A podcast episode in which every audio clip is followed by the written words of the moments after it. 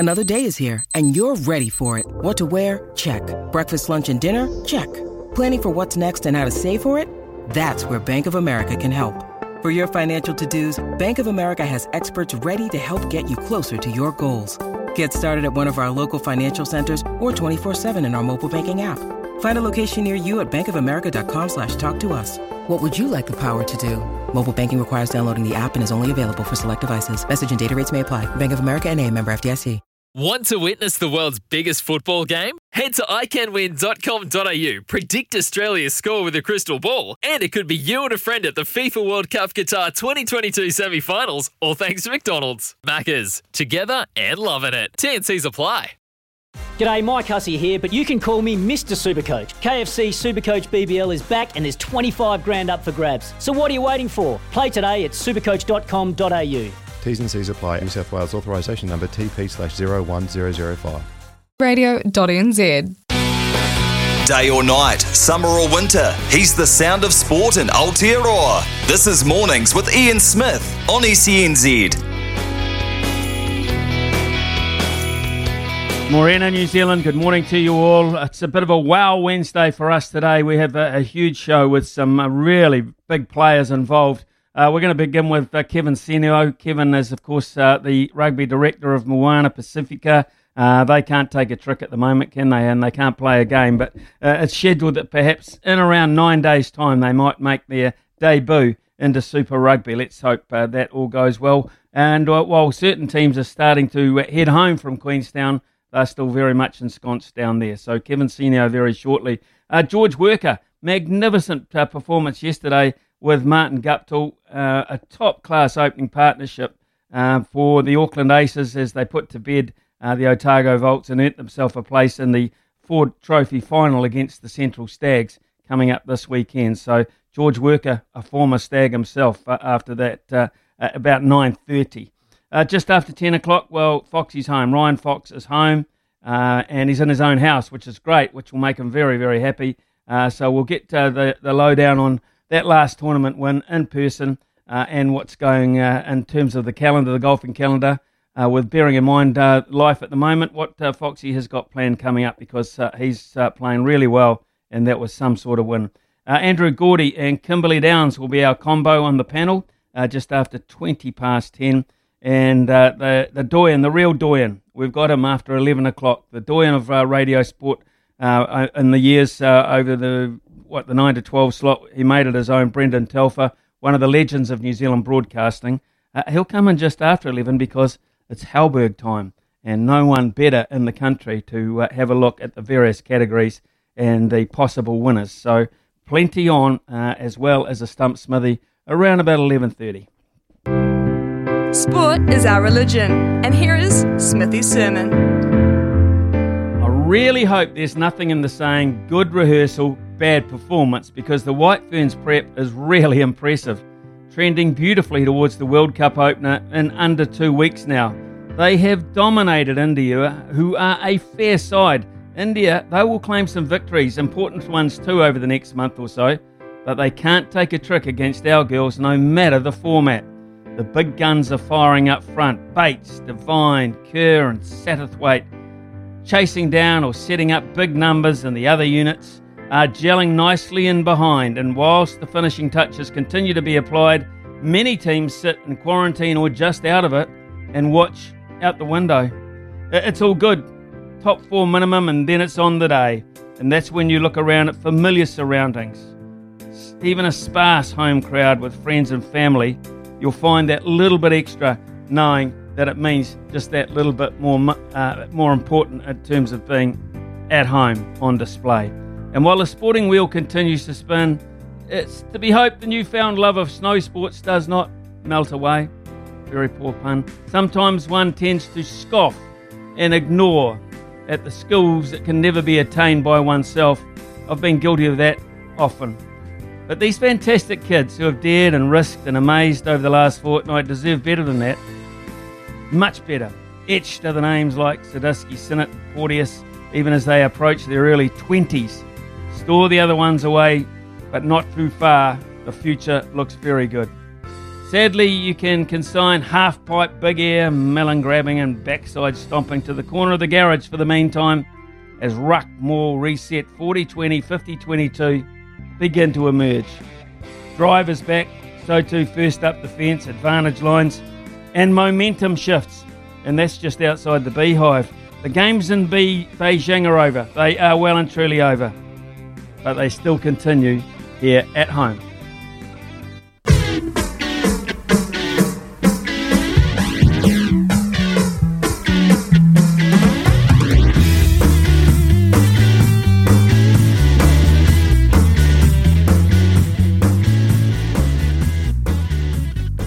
Yes, hoping to talk to uh, Kevin Senio very shortly. Uh, just getting back to those White Ferns, gosh, they were amazing. Yesterday they had to change uh, their whole approach because the, the nature of the game changed. Uh, but Millie Kerr, who we talked to last week, uh, continued her hot uh, run of form. Uh, this time with sixty-three runs. It was uh, a limited uh, to a twenty twenty match, really, uh, after the morning rain cleared. Uh, but they were re- immediately on the attack after being sent into bat. Bates, Devine, Kerr, Satterthwaite all had to fire, and they did, uh, but Kerr stole the show, uh, and fin- finishing unbelievably on uh, sixty-eight off just thirty-three balls. That's some power hitting. Uh, so she's looking in, in extremely good form, uh, and uh, then, of course, they defended that with ease. So the bowling attack is, is looking good too.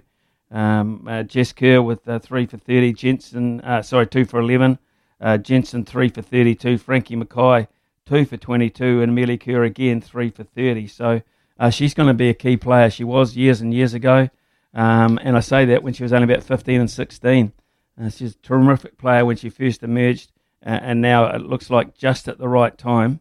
Uh, she's getting it together for uh, the White Ferns just prior to the World Cup. Uh, and also in cricket news yesterday, what an amazing partnership uh, between Martin Guptill and uh, George Worker, who we will be speaking to just after nine thirty this morning. Uh, an Auckland all-wickets one-day record of two hundred sixty. Yeah, two hundred sixty for the first wicket. How demoralising is that for a young bowling attack from uh, the Otago Volts? So they won by ninety-six, ninety-six, and uh, the Otago Volts were uh, snuffed out. It's as simple as that. Uh, they weren't able to uh, to match the, the Aces yesterday on the background at Eden Park. The Central Stags Uh, are now the top qualifier, of course, and uh, they will be at home. So this will be uh, interesting. Uh, they've got to fly to Queenstown for the big match. So interesting.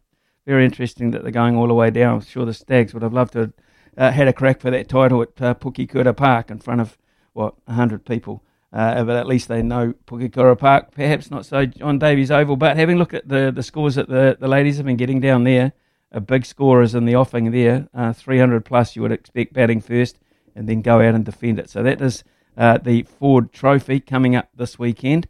Uh, we're going to uh, take a short break here, but the subject for today is quite a simple one. Double eight double three, double eight double three is our text number.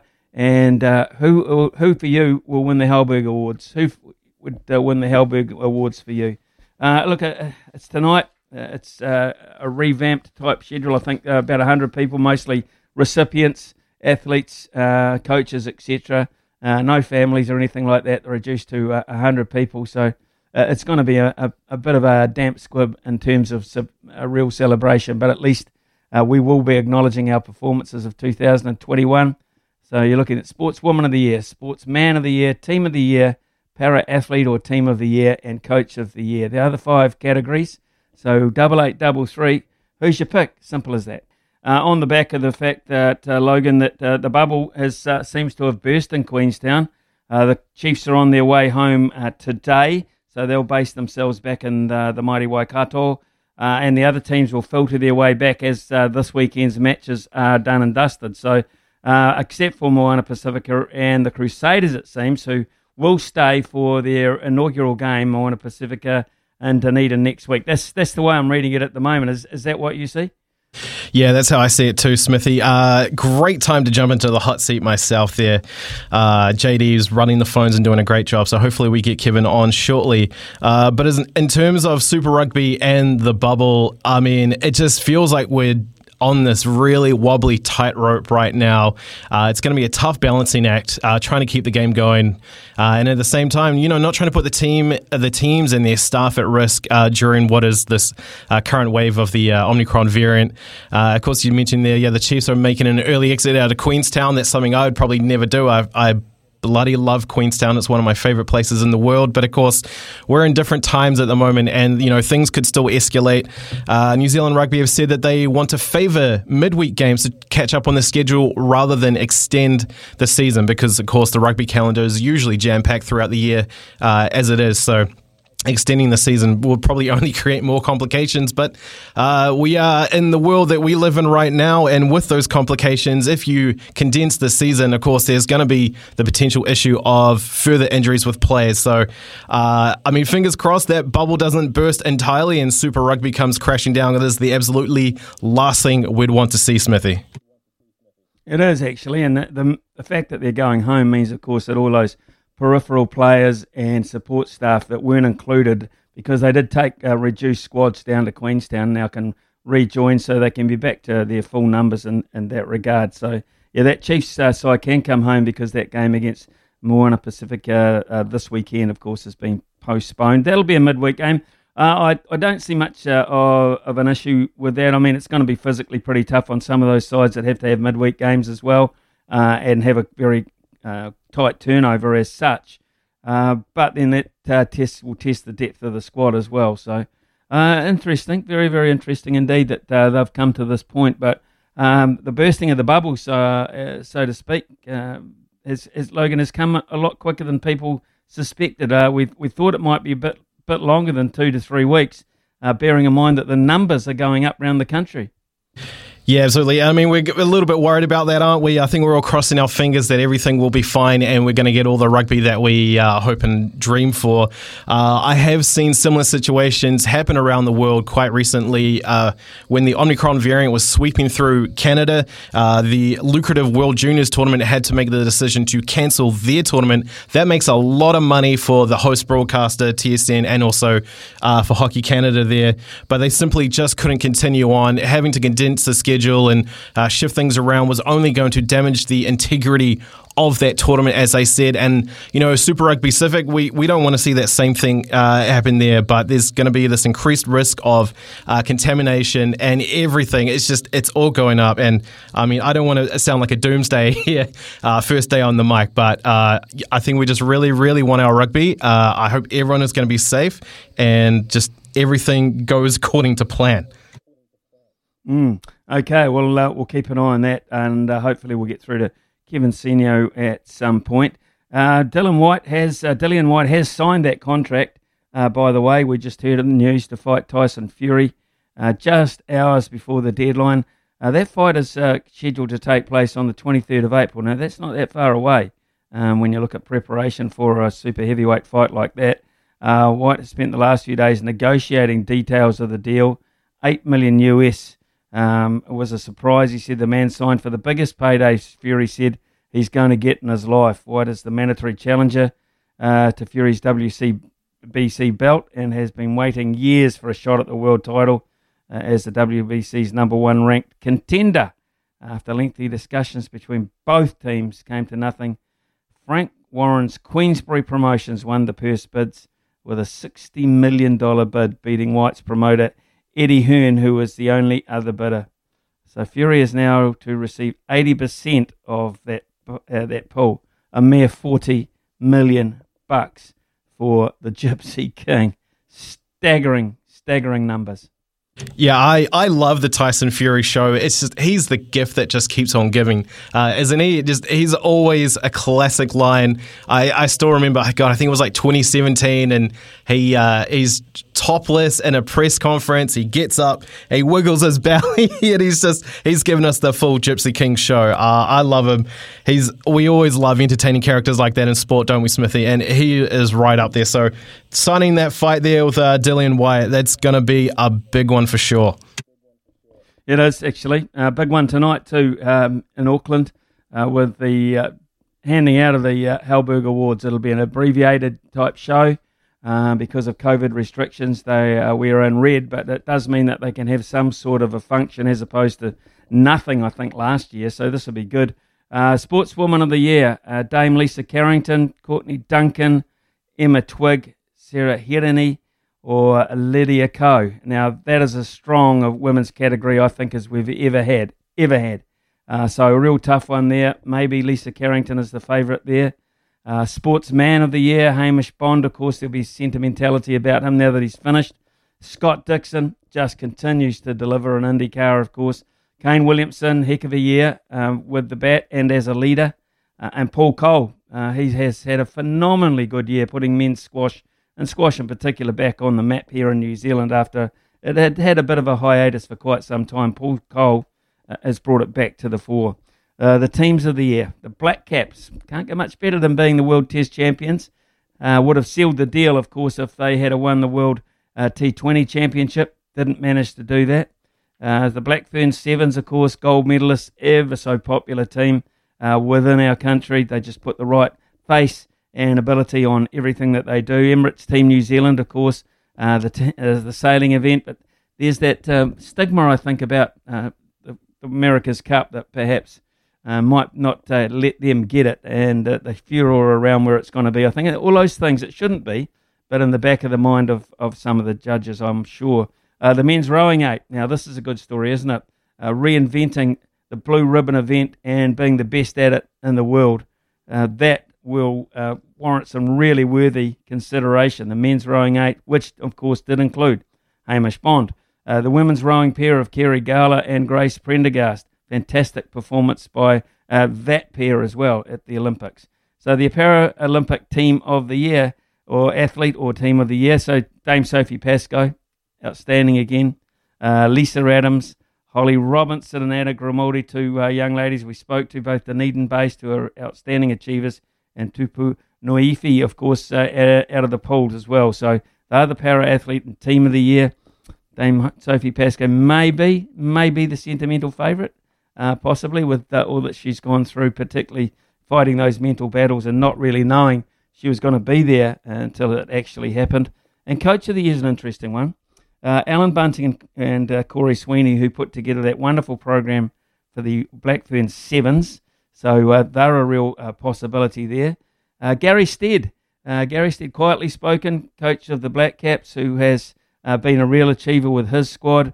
Uh, over uh, took him over from uh, Mike Hesson. It was a nice little base that he had to operate from, but it could have gone either way, and he's taken it forward, Gary Stead. There's no doubt about that. Uh, found some new players along the way, but certainly found a feel.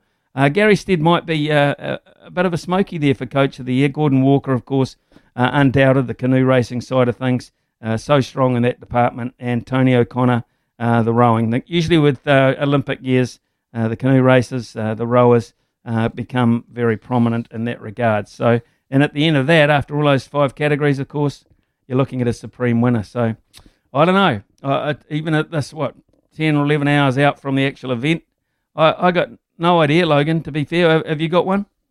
Uh, well, I do know there's always a lot of politics uh, surrounding the Halberg Awards. Now, later on the show, we got uh, Andrew Gordy on the panel and Kimberly Downs. Of course, uh, Gordy and his crew there in News Hub put out their uh, predictions on, on who would win. Uh, the big one that might might be a controversy, at least for uh, a few people in the horse racing sector, uh, is that jockey James McDonald was snubbed for the Sportsman of the Year. Uh, I know I've seen a few questions flown around on Twitter about that one. Uh, as far as As Sportswoman of the Year goes, I mean, you can't go past Dame Lisa Carrington, can you? That was just the most, probably one of the greatest moments of the year uh, in terms of the sporting calendar for me, just watching her just absolutely dominate the competition there in Tokyo. Uh, much like Zoe and Nico, it just made you proud to be a New Zealander. Um, and I know there's a stacked category, Emma Twigg, uh, winning that gold medal Uh, in her event, after the fourth time trying, you know, she finally got there. She, you know, as uh, the the great man once said, knocked the bastard off. So we will see. I mean, I would love to see Dame Lisa take it away. And I mean, as far as Supreme Halberg goes, surely Dame Lisa also takes that one away. Well, I'm not sure about that. Uh, I think she's probably a, a favourite. She's probably at the, at the bookie's office, probably uh, a favourite, but I'm not one hundred percent sure on that. There are some really worthwhile candidates in there. So uh, double eight double three, please, uh, if you get the opportunity today, give us your vote on any one of those categories or the overall winner. I mean, in this an Olympic year and a Winter Olympic year, um, uh, we can't really judge uh, those ones are called the Winter Olympic ones because they'll come into next year, but uh, certainly it's been high on the agenda thinking about that, and you can compare their performances uh, to the ones in these various categories. Uh, where does it stand for you? Uh, who do you think should be our Supreme Athlete of the Year? Uh, goodness knows. Goodness knows for me. Uh, what about Coach of the Year? Is Gary Stead rate a mention for you? Uh, no uh, All Black coaches in there, of course, bearing in mind it was a pretty average year towards the end last year, so uh, Ian Foster and co not uh, rating a mention in that regard. And uh, uh, how do you compare the teams uh, when you look at the Black Caps, the Black Ferns, uh, Emirates Team New Zealand? Yachting fans may well say, and look, uh, you know, why aren't they in there? Uh, is it because they're regarded as an elitist sport and uh, you're looking at them in a different regard? Uh, the men's rowing eight, I think, is something very special about the men's rowing eight. They could easily take it. Uh, the men's, row, uh, the women's rowing pair, Kerry Gowler and Grace Prendergast as well, with that super effort that they put up uh, as well in uh, the Tokyo Olympics. So uh, very, very good uh, group of uh, athletes across the board and teams across the board and coaches uh, for that matter. The James McDonald one's an interesting one for me. Uh, James McDonald, how do, how do you compare? Would you compare uh, James McDonald, who of course does all his riding in Australia or other parts of the world? Sure, he's been absolutely fantastic. Uh, he is out and out Kiwi, there's no doubt about it, uh, doing his uh, best overseas. Uh, so I, I don't have a problem with that. But it's pretty hard to envisage James McDonald uh, standing alongside someone wearing a gold medal around their neck, an Olympic gold medal around their neck, or holding on to Um, a world title as such uh, for what they do in their particular sport. I mean, does James McDonald stand on the dais uh, alongside Hamish Bond? Does he? Uh, I, I think uh, perhaps rug racing fans might say yes. I, I think he, he's an honourable mention, and if there was a category of, of five, you could perhaps uh, throw him in, but uh, they reduced the, it down to only four and eliminated James McDonald. I'm going to massive problem with that, and I'm a huge racing fan and a huge admirer of James McDonald's ability, but I just don't think uh, in this particular event or this particular season of Halberg's uh, that he would be fitting the bill as the winner. Honourable mention, no doubt about that. Look, it's nine thirty here on S E N Z. We've waffled ourselves to death. Uh, we've finally got through. We deserve a medal ourselves. Uh, it's time for the news, and when we come back, hopefully we'll have George Worker to talk about some, some cricket and some great form. Well, a two hundred sixty run opening stand yesterday between George Worker and Martin Guptill has launched the Auckland Aces into Saturday's Ford Trophy uh, fifty over final. That will be against the Central Stags. Uh, the Auckland confirmed their place by beating Otago, uh, really smashing them by ninety-six runs uh, at uh, Eden Park number two ground yesterday. And uh, we're joined this morning by George Worker, Uh, who top scored with one hundred twenty-two and the ace of massive total of three eighty for six. George, uh, that is some striking. Uh, good morning to you. Uh, you and Guppy have got quite the partnership going there. Yeah, good morning, Smithy. Uh, thanks for having me on. Um, yeah, no, boys, uh, boys pretty uh, played well, and uh, Guppy and I managed to get a few away at the top and um, set a good platform. And um, fortunately enough, we were able to get a win to, more importantly, get us into that uh, final on Saturday. And the other thing was, uh, George, uh, it was the inaugural playing of the Ross Dykes Trophy. Uh, so uh, that, for a lot of those players, particularly in both camps, would have had quite a lot of feeling about it. Yeah, absolutely. Um, obviously a great occasion. Um, Dykesy was a, a great man and, um, you know, did a lot for Auckland cricket and Otago cricket. So, um, yeah, it was a really special occasion, and um, it was uh, just, uh, I guess, pleasing for everyone to, to put on a good spectacle for him. Well, that was a, a great start um, with yourself and, and Guppy. I mean, uh, that's just fantastic striking. Those numbers are good. But, I mean, you just set out at the start of the day, you, you got no idea what's uh, about to unfold. So as it was developing, um, what were you saying to each other? Um, I guess we just sort of said just carry on batting. Like every every over we spoke, and um, there wasn't any pressure on us to score or anything. We just had a had a pretty good thing going, and um, we just said just, just bat and... Um, we're obviously in both reasonably good touch, and uh, Guppy, uh, Guppy's so good to bat with. He's he's he's class, so you can just sort of roll on the back of him, and and um, there's never any any scoreboard pressure or anything like that. So um, yeah, we just we just said just bat really. And and so uh, for those people sitting at home listening, uh, setting up a total as opposed to chasing one, uh, when you know the conditions, you know the dimensions of the ground, et cetera. Um, what what are you sort of saying there? Do you do you have a number in mind, or do you just sort of say, listen, let's just uh, hit big, hit big, and, and just see? Yeah, yeah, I think so. I, we didn't really have a target in mind. We, we we're lucky we we got off to a bit of a flyer with Guppy getting some early boundaries away, and and um and then yeah, as I guess as the, the innings went on, we, we managed to to stay above a runner ball, and then um I guess yeah we, we knew we had a lot of fire firepower in the tank with Glenn Phillips and um and Mark Chapman and a few others in, in the still in the shed. So we just I guess we're. We're playing with that, that freedom, and um, but again, you know, that batsmanship as well. Always trying to assess the wicket and um, keep keep wickets in hand for that final twenty. And um, we're lucky enough that it came off for us yesterday.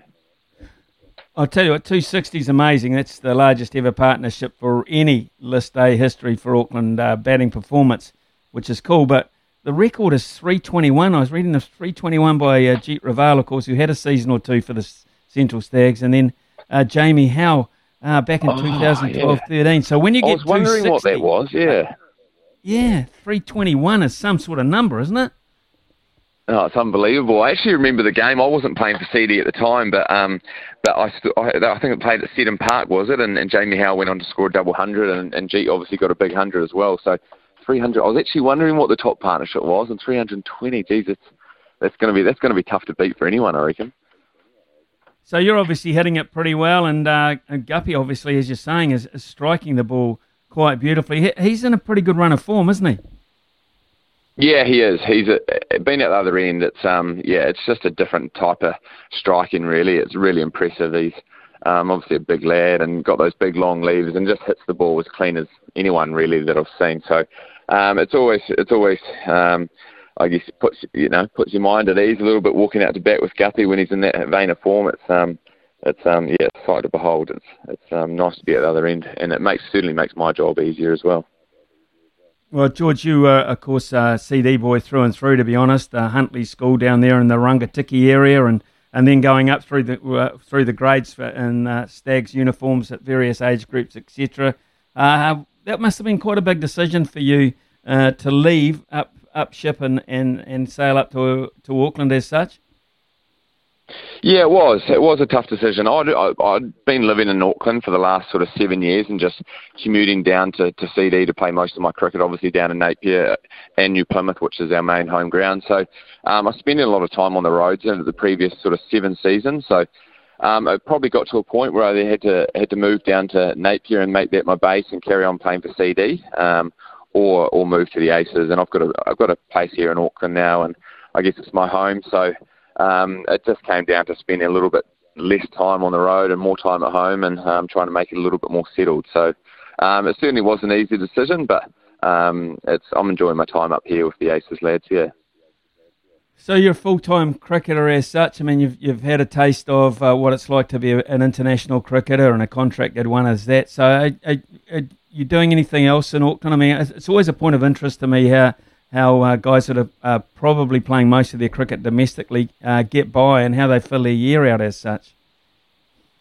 Yeah, I mean, obviously the the last couple of years with the whole COVID thing, that's probably just um, that's sort of determined what we've been doing in the off season a little bit. But um, I as we haven't been able to travel overseas. But this year I'm heading back over to the U K and got a club uh, contract over there. But over the last couple of years, I've just been, I finished my degree, and um, I'm doing a, a, um, a financial advisors course at the moment. So looking at that, going down that path. That um, after after cricket, I'm thirty-two now, so hopefully I can carry on playing cricket for a I don't know, maybe yeah. four or five years, see how I go. But, um, yeah, certainly looking at things after cricket. And um, But, yeah, as I say, this this year um, I've got a, I've signed a contract in, in the U K to, for a club over there, so I'm looking forward to, to getting back and, and travelling travelling overseas again.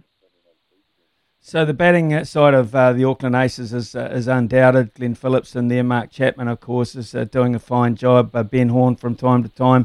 Uh, look, you've got a, a pretty solid unit there, but you need a, uh, the bowling unit, which is perhaps not quite so well known. Um, tell us how that's developed this year.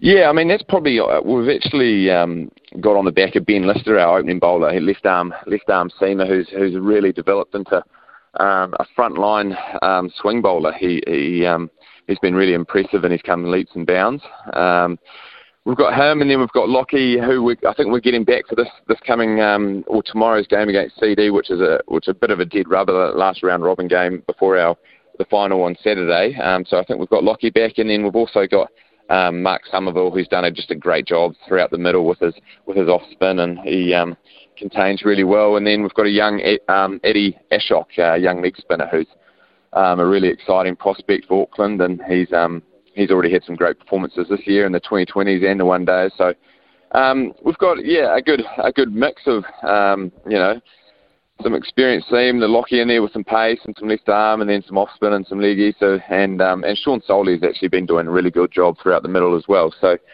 um, yeah, we're, we're we're pretty well balanced. Um, obviously, C D are a good, a really uh, you know good side, and they're, they're a well balanced one day one day side too. So we're going to have to play our best cricket, but um, but yeah, no, I'm I'm backing us and really excited about it. Well, George, it's an unusual scenario. Uh, there's a couple really. Uh, one, the final will be in Queenstown, which is uh, a long, long way for either of your bases. Uh, the other one is you're playing each other again uh, before that, which uh, I find uh, just a little bit strange. So I guess there's some uh, uh, some psychological points uh, to be made here. Yeah, it is an unusual scenario. We've um, we've played a lot of cricket in the last week because of the schedule. We we played Friday, Sunday, and then we obviously played yesterday, and then we play again on, on Thursday, and then and then the final on Saturday. So I imagine we might rest a couple of our seamers and um and, and get them ready for the game in the weekend. Um, so yeah, it's it's a it is a bit of a, a psychological uh, battle going into the weekend, but. Um, to be honest, I think regardless of the result, whichever way it goes on Thursday, um, won't have too much bearing on Saturday, to be honest. I think um, the team that turns up and performs the best on Saturday, I think will take it out. So um, that'll certainly be the focus. Is one-day cricket, white ball cricket, um, your strongest format now? Is that, is that your major focus? Yeah, certainly it is, Smithy, for me. Um, I love the one-day format. Um, I think it encompasses all aspects of the game, and I still I still really enjoy um, playing four-day cricket and love it. But um, I guess you know the one-day game suits me my, in my game. I'd say the say the, the best. Yeah. Okay, so um, uh, the Stags, um, you know them all very very well. Um, is it uh, likely to be loud and, and clear out there as far as you're concerned, or are those days? Are those days gone? Oh, we'll have to wait and see. But those days are those days are sort of gone a little bit, Smithy. Um, I get on really well with all the all the C D lads, and um, uh, really enjoyed my time playing with them. And and I've, they've actually had the rub of the green on me this year. I haven't really scored too many runs against them, so I'm going to have to bloody change that leading into the weekend. Okay, so the other thing uh, um, we've just seen the recall of Hamish Rutherford back into the test squad. Um, I, I'm not sure even Hamish imagined that might happen, but I guess what it does show is that the, the selectors are looking at players still who have played in the past and have had a bit of a resurgence in their career. So you've got to have a goal apart from um, making money and, and paying the bills. Uh, George, so is the Black Caps uh, a closed door for you uh, in your thinking, or very much still open? Uh, I'm not sure whether it's a closed door or not, Smithy. I would guess, um, you know, obviously you, you still have aspirations to represent your country, and I think that's why you still play the game, and that's why you, you turn up to training and you put in the in the yard. So um, I guess you never say never, and, um, you know, as, as Ruds has seen this uh, last week. So, um, yeah, I mean, it's not really my focus, I would say, Smithy. I just want to uh, enjoy my cricket and, and try and perform the best as I can for C D, uh, sorry, for Auckland, and Um, I guess in the past, probably, you know, a few years ago, you, you can get a little bit caught up with it. Um, so I'm just trying to just, um, yeah, take it day as it comes and just trying to, um, yeah, contribute as much as I can to Auckland. And, and if it happens, it happens, great. And if it doesn't, it doesn't. I'm, I'm content with that too. Uh, admittedly, it was uh, Pukekura Park, uh, but it seems like the old man, uh, Ross Taylor, is striking it pretty well all of a sudden. yeah, yeah, he is, he is. It was pretty, uh, looked pretty devastating innings down there at Pukekura Park. Well, Well, you can never count Roscoe out, isn't he? He's bloody, he's he's an incredible player. So um, I don't think it was any real surprise when he um, when he when he came out and, and scored the fastest eight hundred the other day. It's um yeah, it's impressive stuff, and I'm sure Roscoe will still have that um, that desire and, and passion to, to try and win a title for C D. So he'll um he'll be focused as ever, I'm sure.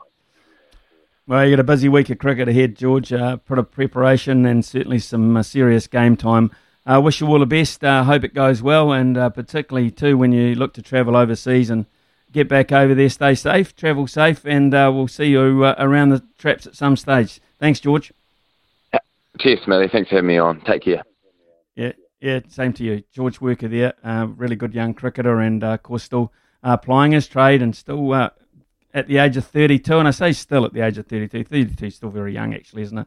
Uh, and, uh, of course, just sounds like he's got the passion that he uh, has always had. I remember watching George Worker uh, when he was playing for Huntley School, um, and that is a private school uh, down in the Rangatiki area. They were playing against uh, a team that uh, my son was in, and George Worker was head and shoulders uh, above uh, the rest of those uh, players in those two teams. He was a standout, uh, George Worker, at school level, a little bit like Kane Williamson was um, and, uh, when he was in the Bay of Plenty at Uh, Tauranga Intermediate, then Tauranga Boys. Kane Williamson was simply something else. So yeah, George Worker uh, in the same category, and uh, gone on to uh, forge a pretty good career in his own right. It's nine forty-six here on S E N Z. Uh, a couple of texts uh, have come in. Uh, you've been pretty quiet actually on it. Who is your winner of the Halbergs this year? Uh, sportswoman, sportsman, team of the year, para athlete, team of the year, Uh, or coach of the year. So uh, double eight, double three uh, for those. But John has come in and said, uh, first of all, can you please find out if the public can attend Women's Cricket World Cup matches uh, the same as one hundred people pods at Test in Christchurch? It's only no, nine days away and nothing has been communicated. That, I understand, John, is a plan at this stage, uh, to have them in as many pods as they can around the ground, um, and perhaps if they could have up to eight hundred to maybe one thousand in some of those grounds, that would be uh, absolutely phenomenal. Uh, wouldn't make it a lost cause, and uh, predominantly they would be New Zealand fans, as you would expect, uh, and they'll they'll get the feeling that uh, they need here at home. So I, I think that will be the case. Uh, you would have to think, says John, uh, had uh, New Zealand been in the situation of restrictions two months ago, uh, I C C may have transferred this tournament to Australia. Uh, sixteens and M I Q for ten days. No training, must have them all disadvantaged. I, I believe that certainly does help New Zealand's cause. Uh, but Australia are a fine sign. If you chuck some adversity, Australian teams, male or female, they'll generally uh, thrive on it. Uh, so it'll be interesting to see how the other teams have, have handled that. Uh, a lot of them are uh, flying under the radar. We don't know too much about them. It'll be very much in the early part of this uh, World Cup tournament a learning exercise for commentators, for fans, et cetera, just to look at the strengths and the quality of uh, the various opposition. But we do know Australia are favourites. Uh, we do know that uh, England uh, will be there. Uh, there's no doubt about it. They'll be worthy. Uh, and, of course, we now know that uh, New Zealand are on track, playing excellent cricket. So we'll just see how that one uh, comes to pass. And uh, any pre-match uh, uh, tournament games, any form games, uh, we might just get a bit of a hint as to the strength of some of the other sides. Um, and John has also said the Rowing Eight to win Team of the Year and Coach Uh, of course, of the year as well. I'll get that one too, uh, and, and that will be Tony O'Connor. So uh, we wish uh, the rowing guys all the best.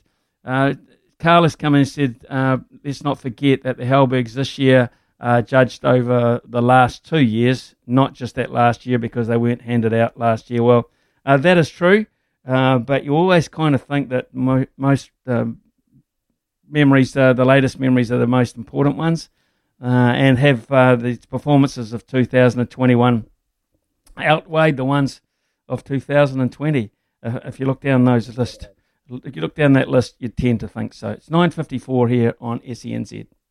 You got to know when to hold 'em, know when to fold 'em. Smithy's multi. Know when to walk away, and know when to run. Bet live on your favourite sports. Download the T A B app today.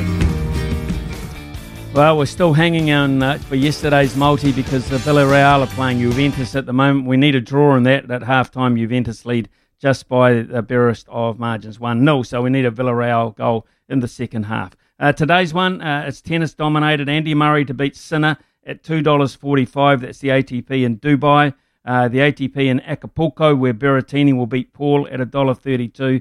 And tonight in the A-League, Western United to beat Sydney F C at two dollars sixty-three. A really nice, healthy eight dollars fifty if that one manages to come in. Uh, it's coming up ten o'clock here on S E N Z. After the break, golf and Ryan Fox. Day or night, summer or winter, he's the sound of sport in Aotearoa. This is Mornings with Ian Smith on S E N Z.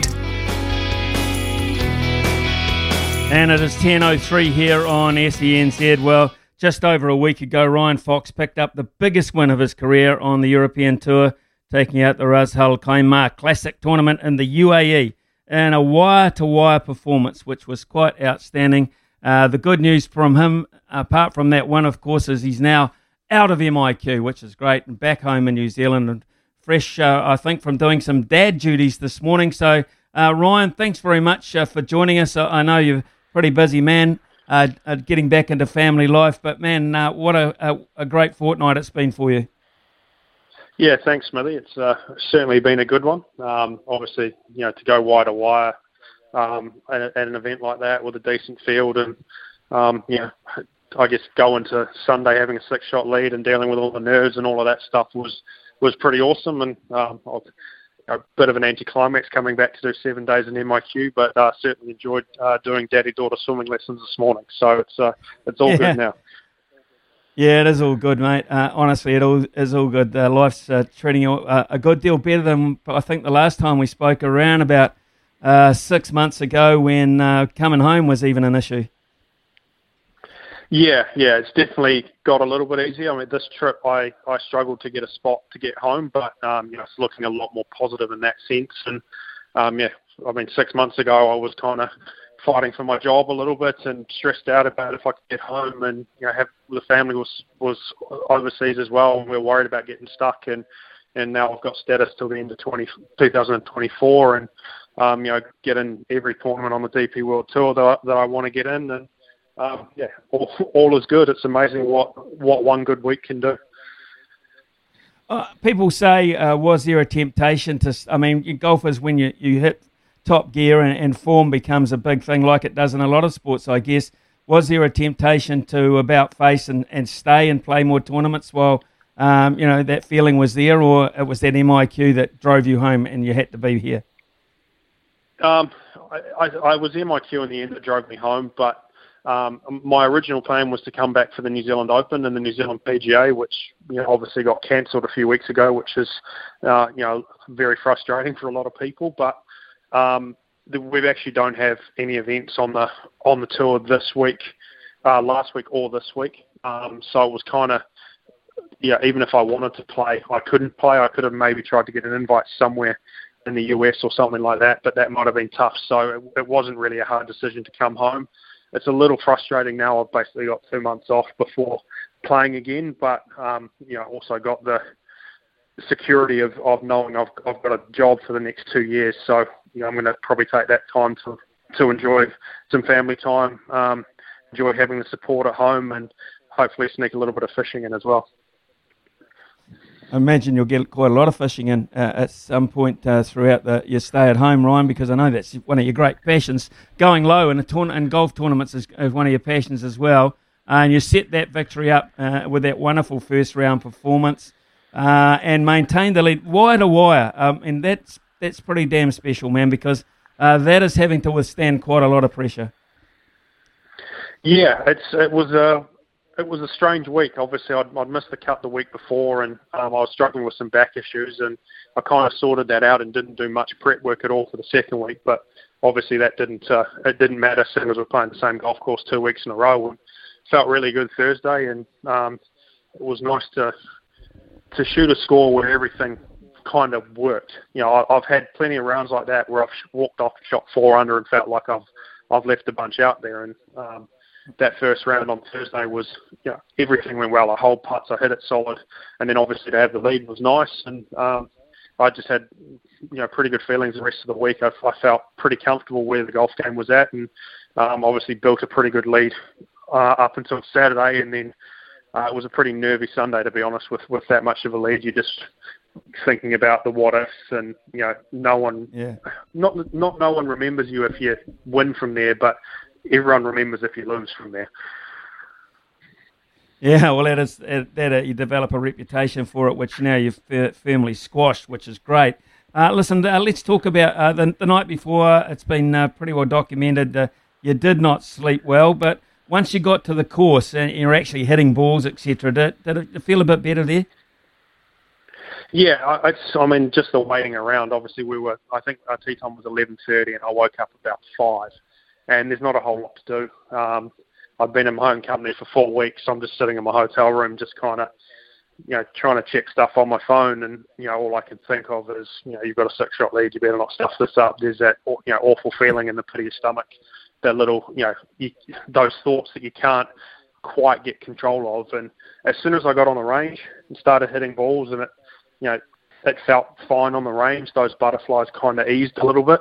Um, it, they were still there, but it was certainly worse before I, before I got to the course than when I actually started the warm-up. And, you know, I was definitely nervous on the first tee, but um, certainly not as nervous as I've been, you know, teeing it up in a major or, um, you know, in, in contention a few years ago. So it was, yeah, it was nice to nice to be able to control them and, you know, still play relatively solid on Sunday, even though it probably wasn't quite as well as I played earlier in the week.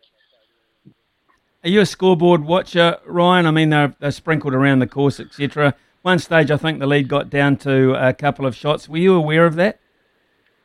Yep, yeah, I can't help myself. I've got to watch. I mean, I know I could literally tell you exactly where my playing partners were on every hole of the day for every round of that week. Um, it's just me. I sort of tend to notice everything and remember everything. So, unfortunately, I can't be one of those guys that's just a bit blasé about what's going on and just kind of focus on myself.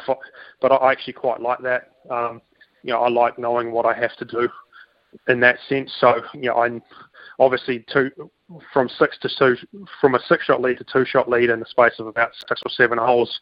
You know, it, it wasn't looking great, but I knew I still had some birdie chances to come. And um, you know, I, I played pretty solid from from eight onwards, and was, you know, really really happy with how I played that back nine un, under that pressure, and it definitely made it look a bit more. Well, the, the final score was a bit more comfortable than what it felt, but um, yeah, as I said, I was pretty happy with, with how I dealt with those nerves, and you know, had a lot of good shots under pressure.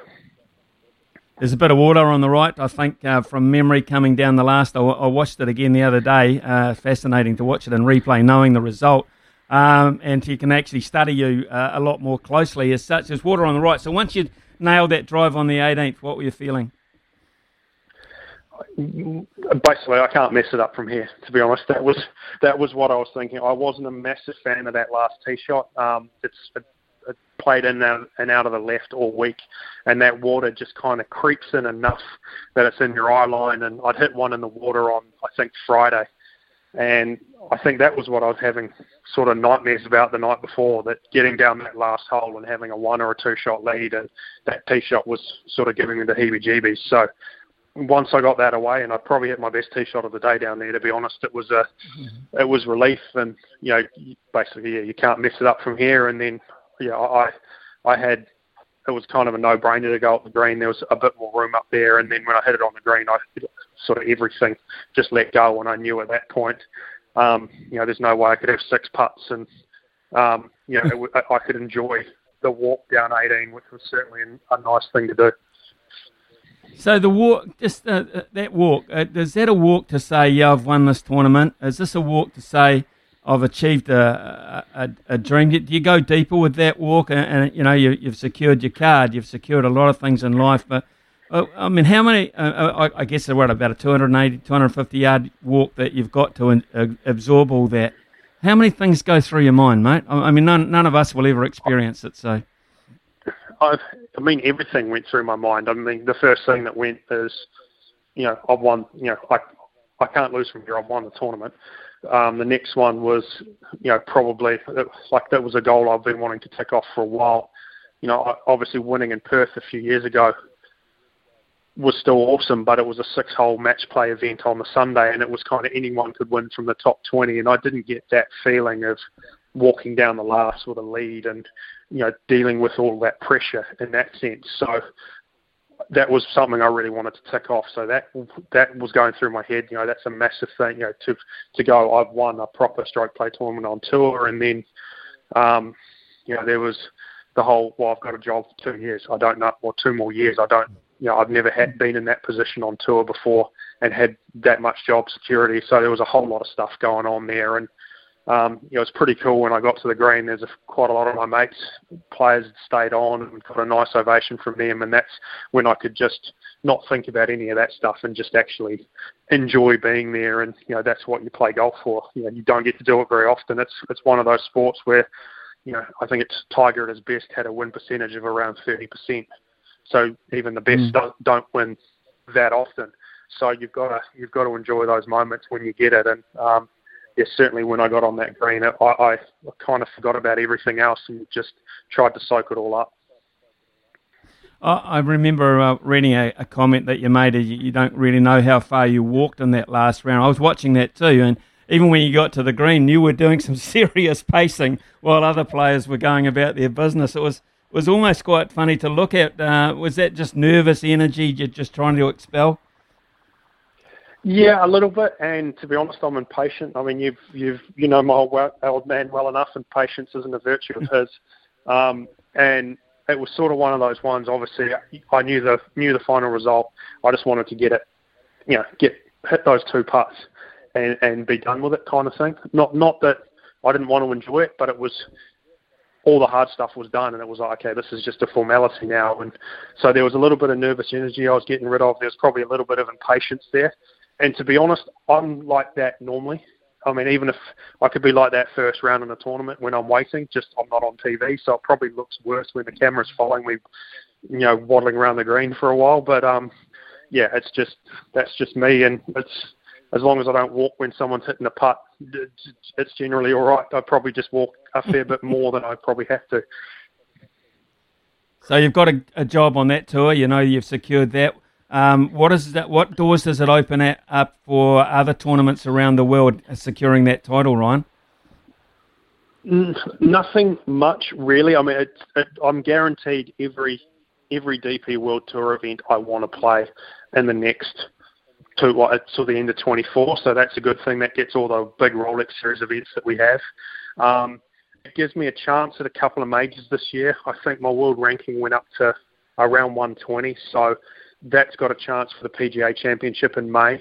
Um, so I'll have to, I'll still have to play well um, in a couple of events in late April to to guarantee that. But you know, it certainly gives me a whole lot more chance than I had two weeks ago. And the other one is the Open Championship. Um, I think they take top five of top twenty on the order of merit, not otherwise exempt, at a certain date in June. I'm not sure exactly what that date is, but again, I'm in a good place on that order of merit. I still need to play well in some events going forward, but um, you know, again, a lot better place than I was two weeks ago. So it, in terms of tournaments, it doesn't really give me anything else, but it gives me a couple of chances at some big ones, and obviously the, the job security and knowing I'm getting all the big events for the next two years is is huge. So at this stage, I mean, uh, you know, you've got fishing and, and uh, daddy activities on the... Have you even penciled a departure date or anything close to a departure date, bearing in mind uh, those commitments overseas? Yeah, we've uh, we've finally had our schedule announced at the back end of last week. Um, we were waiting on a couple of events in Asia, uh, which were tentatively going to go ahead, but Asia's still uh, got quite a few COVID restrictions, so the tour... decided we were going to go to Spain instead, and that was announced last week. I think the last two weeks of April, we've got two events in Spain, so I'm going to, I think we've got three events in Africa in the next month and maybe one in Qatar, so I'm going to skip those.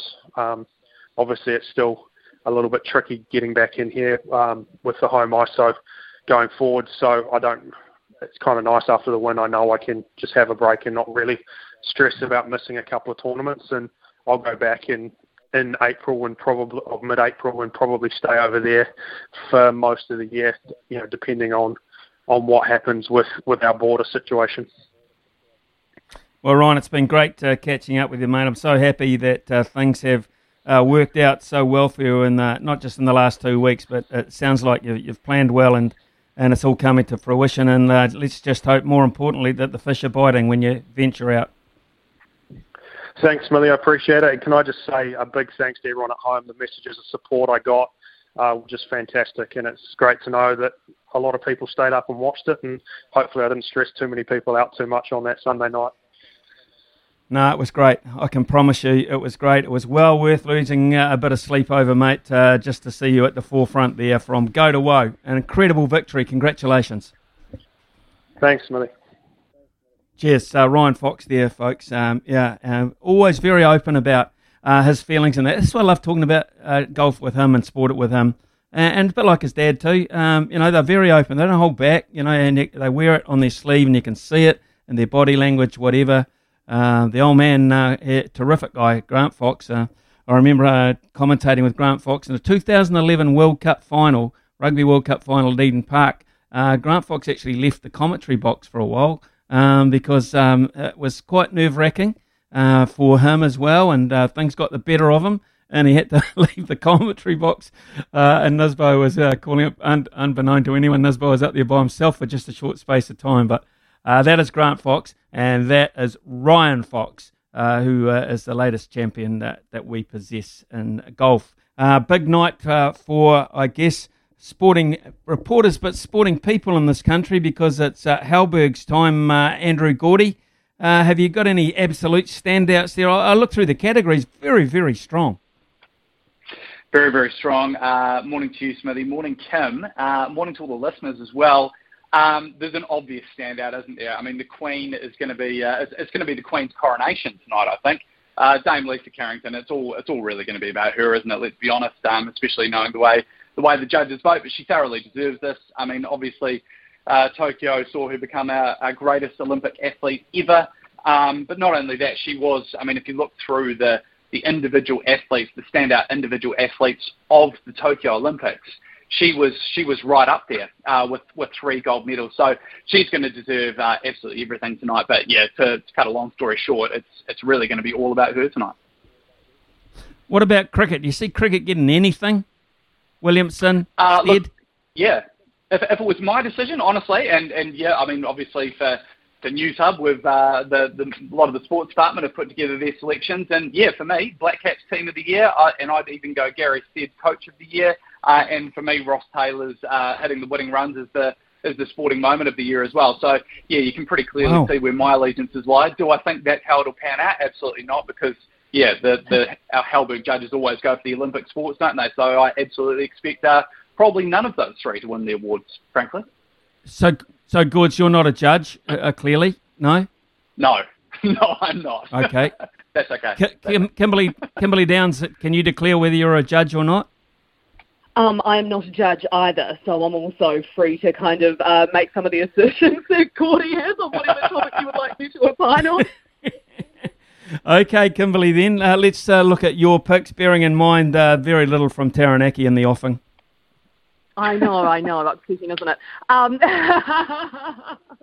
no, look, I'm... I mean, you have to agree with, with Gordy there in terms of the fact that it's going to be Dame Lisa Carrington's night. There's just no one that um, comes close, really. I, I suspect anyone and anything attached to her will also um, be a winner on the night. I do. Would, I would say I do think it's a little bit of a shame, though, on a night which is all about sporting celebration and success, and particularly, like Gordy says, about Dame Lisa's coronation, effectively, is that it will be such a scaled-down event because of the red light setting. Mm. So that sort of thing is, is a bit of a shame. Um But, yeah, I, I fully expect it to be all about her. I suspect Dame Sophie Pascoe um, will again walk away with the with the Paralympic award. Um, I team, for me, is, is the trickiest one. I know Gordy goes hard. Black Caps, I think it's, it's probably unfortunate for the Black Fern Sevens that they're not going to get a look in. I suspect the judges will end up going with the rowing eight. Um Coach, I also think is really tricky. I particularly if the Black Caps were to somehow win the Team of uh, Team of the Year award, I would like to see Alan Bunting and Corey Sweeney pick that up again. Do I think that'll happen? Uh, probably not. But you know, this is always the fun of it, isn't it? We get to uh, we get to sit there, see who wins the award, debate about it afterwards, um, and you know, all just keep chatting sport. So win-win. Okay, uh, Gords, let's stay on the subject of cricket, shall we? A two-and-a-half-day test match, uh, which I just cannot fathom how poor South Africa were, as good as we were. Mm. I, I just can't work that. I can't work myself uh, through that. And I find uh, it very hard to believe they can turn it around in a short space of time. Uh, how are you looking at Test match number two? Well, well, first of all, Smithy, I mean, we, we were having this conversation last week, and you and I were both, I think we both agreed that the Black Caps deserved to be underdogs heading into that first test, yep. and, and we're, we're going to face a serious, serious test across the two matches.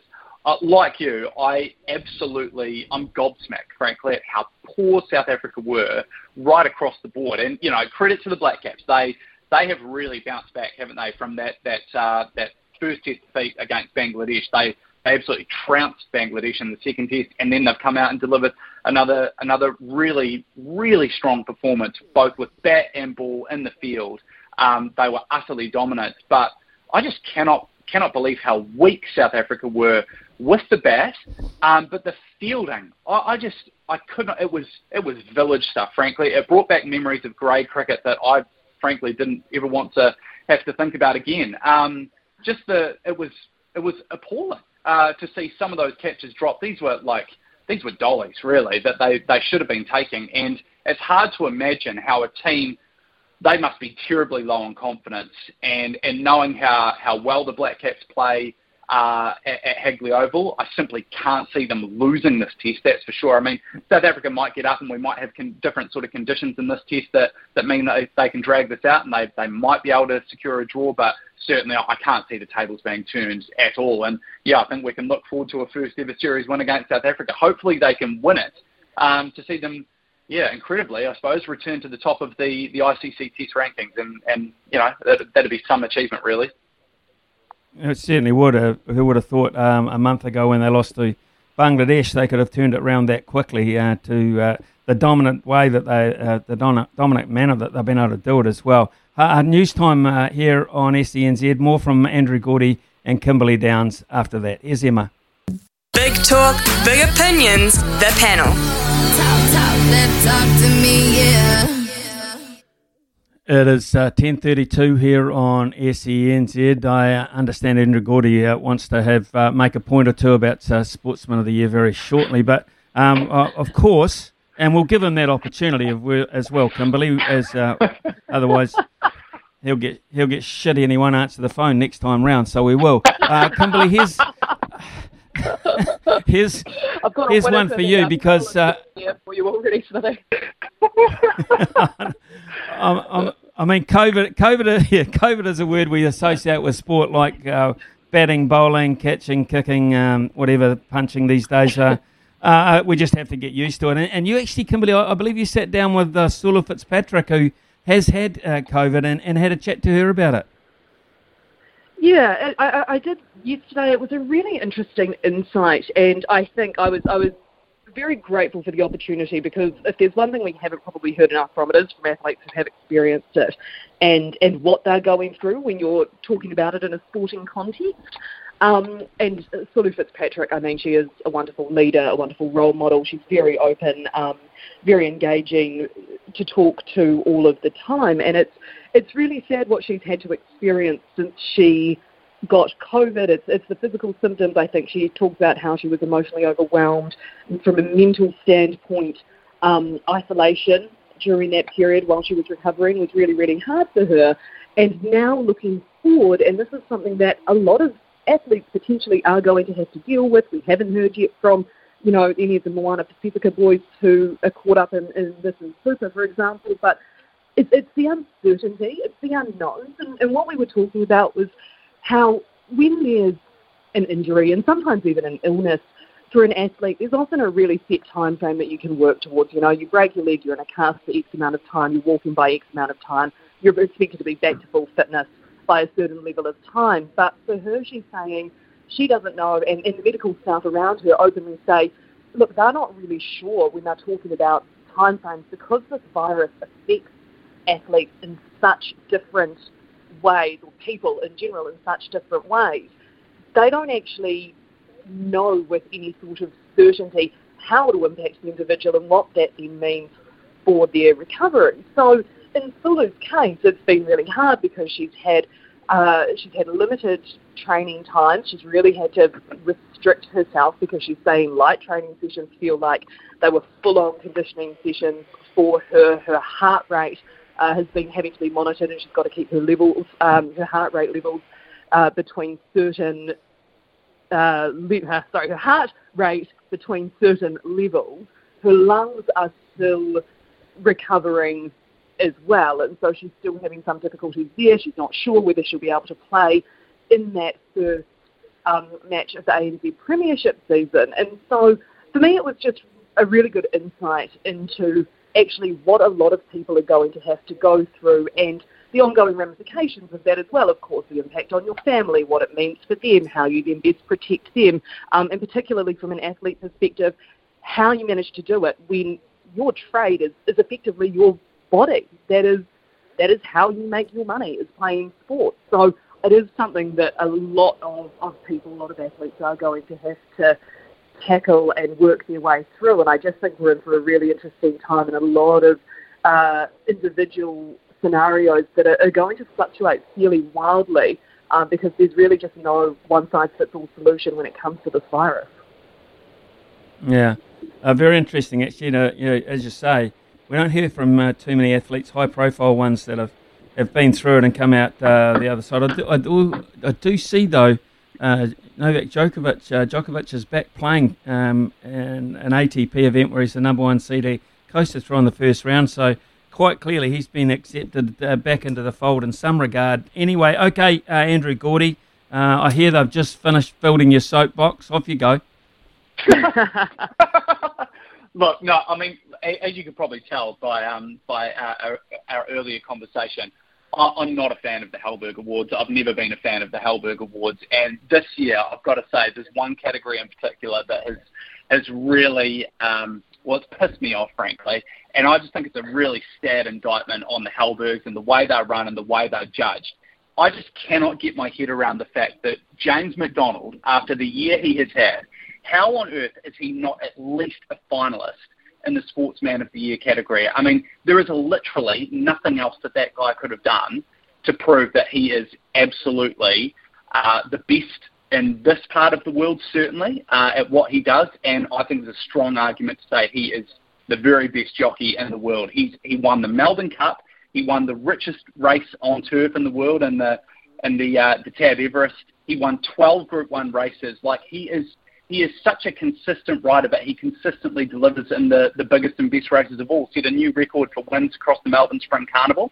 I just can't understand why people, and, and I'm really actually interested, and I'd love to speak to one of the judges to find out what sort of information do they get, because everyone knows what a gold medal at the Olympics means, right? They, they know that that's the pinnacle of the sport, and, and, and that's an easy thing to mark by. But but when it comes to sports that they clearly don't know quite as much about, what sort of information are they getting? How are they putting these achievements into into a context that they can understand? And I think that's something that the Halberg Awards really needs to work on, the information that they're providing to the judges so that they can make a fully informed opinion on what one person's achievement in one sport is and how it compares to the ones that we all know. We, we all know what a World Cup means. We all know what an Olympic gold medal means. Um, but yeah, this is one that I, I personally I cannot get my head around, and I think I think James has been absolutely robbed this year. End of rant. Okay, so what, what you're saying there is um, they could have uh, there's five in the in the sports women's category. Um, they could have perhaps extended it to five, so no one missed out. And I guess what you're also saying is there, Gords, what's the difference? Uh, some people will say he's not doing it in New Zealand for New Zealand, uh, and some and you'll turn around and say, well, what about Scott Dixon? How come he gets nominated yet? Exactly. Scott Dixon, I mean, you, you could argue the same about Israel Adesanya. He's a, he's an individual athlete who's competing for himself. Um, one thing I will say, and I'm, I'm clearly not going to name names here, but I did speak to one judge about about this very issue, and they said to me, look, I'll be honest, I think myself personally, I don't know enough about the sport. I don't know enough. I don't understand enough about the sport, and I think a lot of the fellow judges would just purely look at this and go, well, the horse does all the work. Now, that is fundamentally not understanding, not just not just horse racing. It's not understanding sport and not having having an open mind to go, right, what role has, has this person played? It's, it's like it's like motor racing. Well, isn't it the car that does all the hard work rather than the driver? It's, it's actually an identical situation. You can't, you can't appreciate a, a driver in motorsports achievements and completely ignore the role of a jockey in and, and horse racing. Um, like I say, James James has done absolutely everything that, that he could do in the sport this year. Um, and it's really, I think, holding on on the Halberg Trust to do more to inform their judges about the achievements of these athletes, um, because clearly the judges aren't doing the work themselves to figure it out. I wish Kimberly, I in twelve months' time, about anything okay. in my life as Gordy does about this. Yeah. I just look, well, I, and I'll, I'll I'll say this to you as well. I've I've been I've, I've been equally passionate about about other um, other decisions made by by the Halberg Trust and by the judges uh, in previous years. Like there there are times when it is so obvious that the judging panel only cares about Olympic sports, and in fact, I, I think there's a strong argument, really, often to say that the purpose of the Halberg Awards is purely to recognise and uh, and celebrate the achievements of athletes and teams in sports that are funded by the government. And and I think it's time for that to end because, yeah, the, it's really undermining the integrity of what should be uh, the night and the event that cel- truly celebrates excellence in sport. Andrew Gordy there with some uh, very strong thoughts. Um, Kimberly Downs, in twelve months' time, Uh, we may well be talking about this and adding uh, a couple of Winter Olympians into the mix. I think we damn well should be. Uh, incidentally, uh, is anybody happy that anybody's home from the Winter Olympics yet?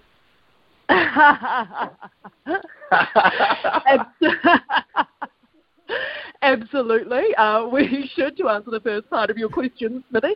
Uh, absolutely, we will be adding those names into the mix, um, and particularly, I guess, by, by way of her going first, Zoe Sadowski Sinnott, given she was the first ever to win gold for New Zealand at the Winter Olympics. Uh, in answer to your second part of your question, I assume you are alluding to the fact that my fiancé is now back in New Zealand uh, after reporting on those games. He's very happy about that. He is... Uh, holed up currently in his M I Q facility in Auckland, so we'll be looking forward to taking him uh, a few treats, including, I think, a good old flat white a little bit later on. Uh, no pressure, Gord, but he's your colleague, so I hope you're coming to the party as well.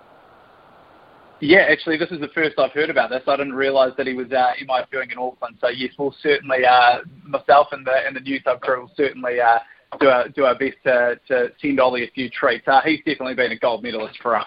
Uh, over the last couple of weeks there in Beijing. Um, I really enjoyed seeing him uh, absolutely freezing, uh, not not quite to the Finnish skier sort of levels, but um, he's been absolutely uh, freezing his ass off there um, during two-way checks uh, ahead of his live crosses. So he'll be he'll be pleased to be back home uh, in sunny conditions, that's for sure. Um, and just to, and nothing to like a nice a, uh, media.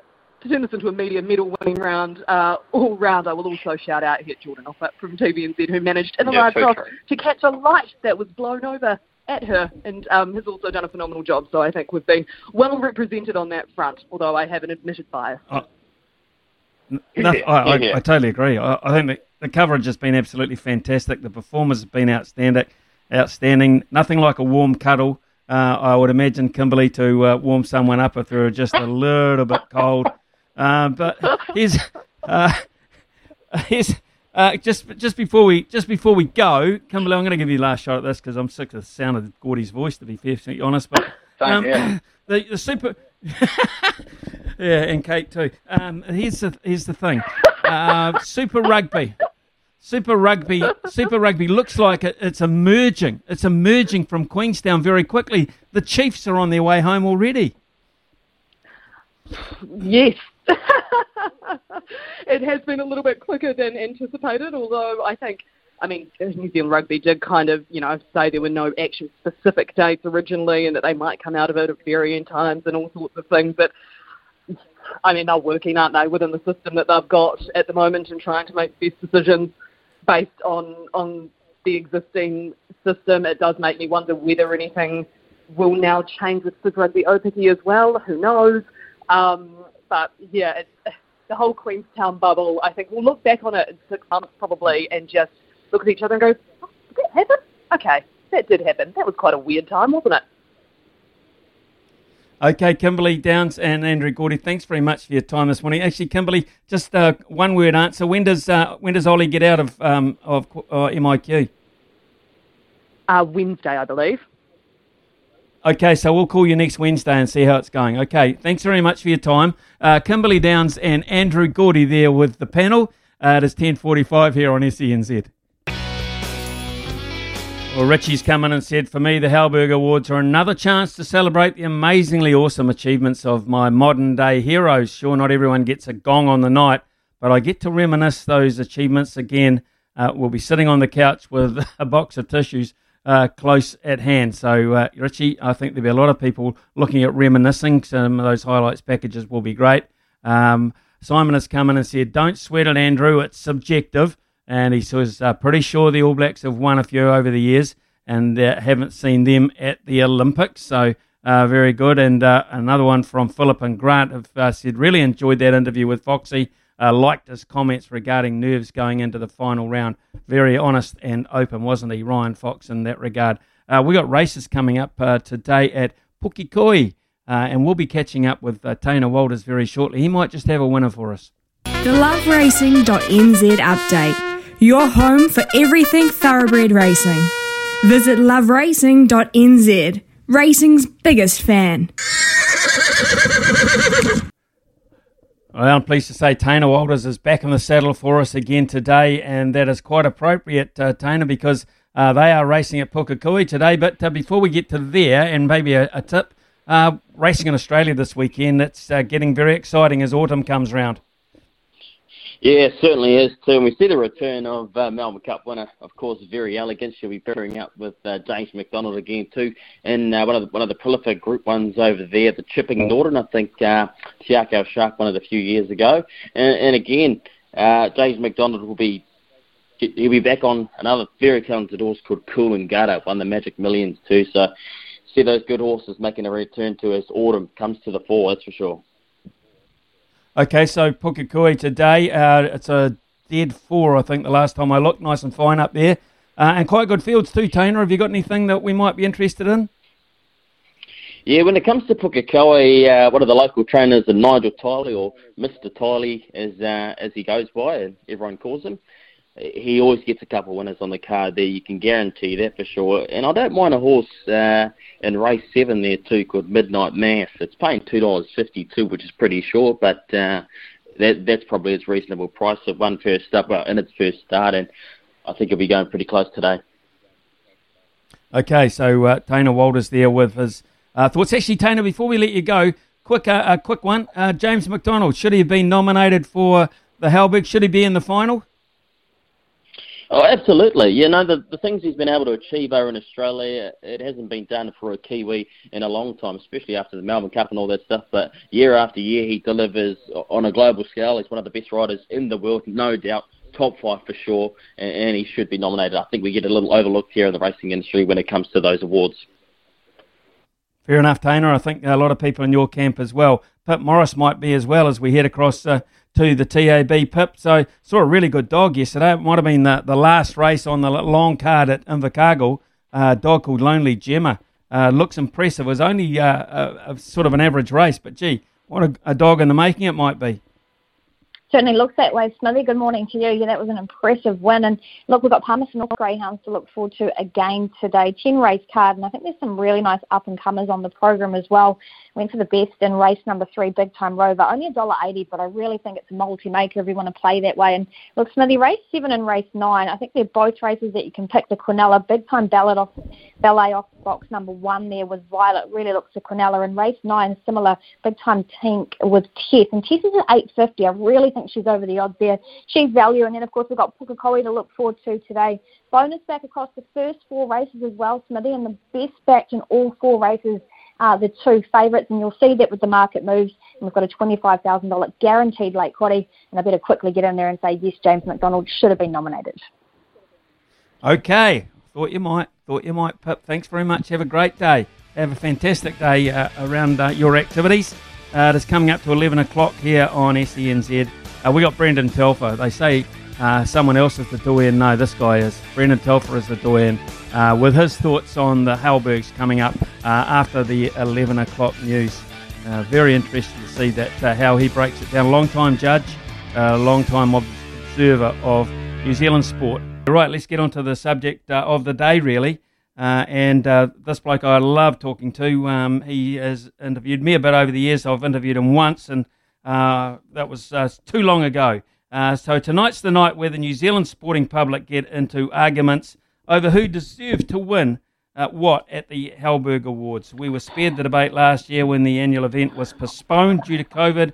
So we have two years' worth of sporting achievements to debate, and to help us do so is broadcasting legend, and I mean that, Uh, Brendan Telfer. Uh, Telf, good morning to you. Thanks, mate. How are you? I'm really good. Uh, actually, uh, before we start on that, uh, we had a chat to Ryan Fox this morning. That was a great one, wasn't it? You'd have loved that. Yeah, I did. Yeah, I, I do remember it. Yeah, I, I, the problem was I was playing golf the next morning that I didn't want to. I had about a seven thirty tee off or something, so I didn't want to stay up all night and watch the golf, but it was just so compelling. And uh, I remember going to bed at about uh, twenty to three in the morning, and one of my playing mates said, oh, uh, when I got to the golf course a few hours later, he said, nah, mate, he said, I I bailed out at uh, one o'clock, but my wife, he said, my, my wife stayed up till quarter to three watching it.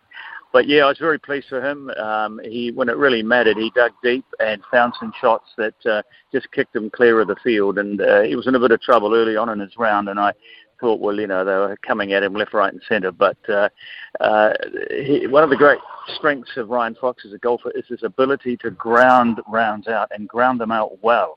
And even if he's not playing well, he still knows how to score reasonably well. And that's what he did that night and or that morning. And um, I hope, I hope he wins a few more. I think he will. I think he will. We may we may well uh, this time next year be talking about him in one of these categories that we're about to enter now, because it is the night when uh, all is revealed on these sporting performances. Uh, Telf, let's go through them uh, category by category in your thinking anyway.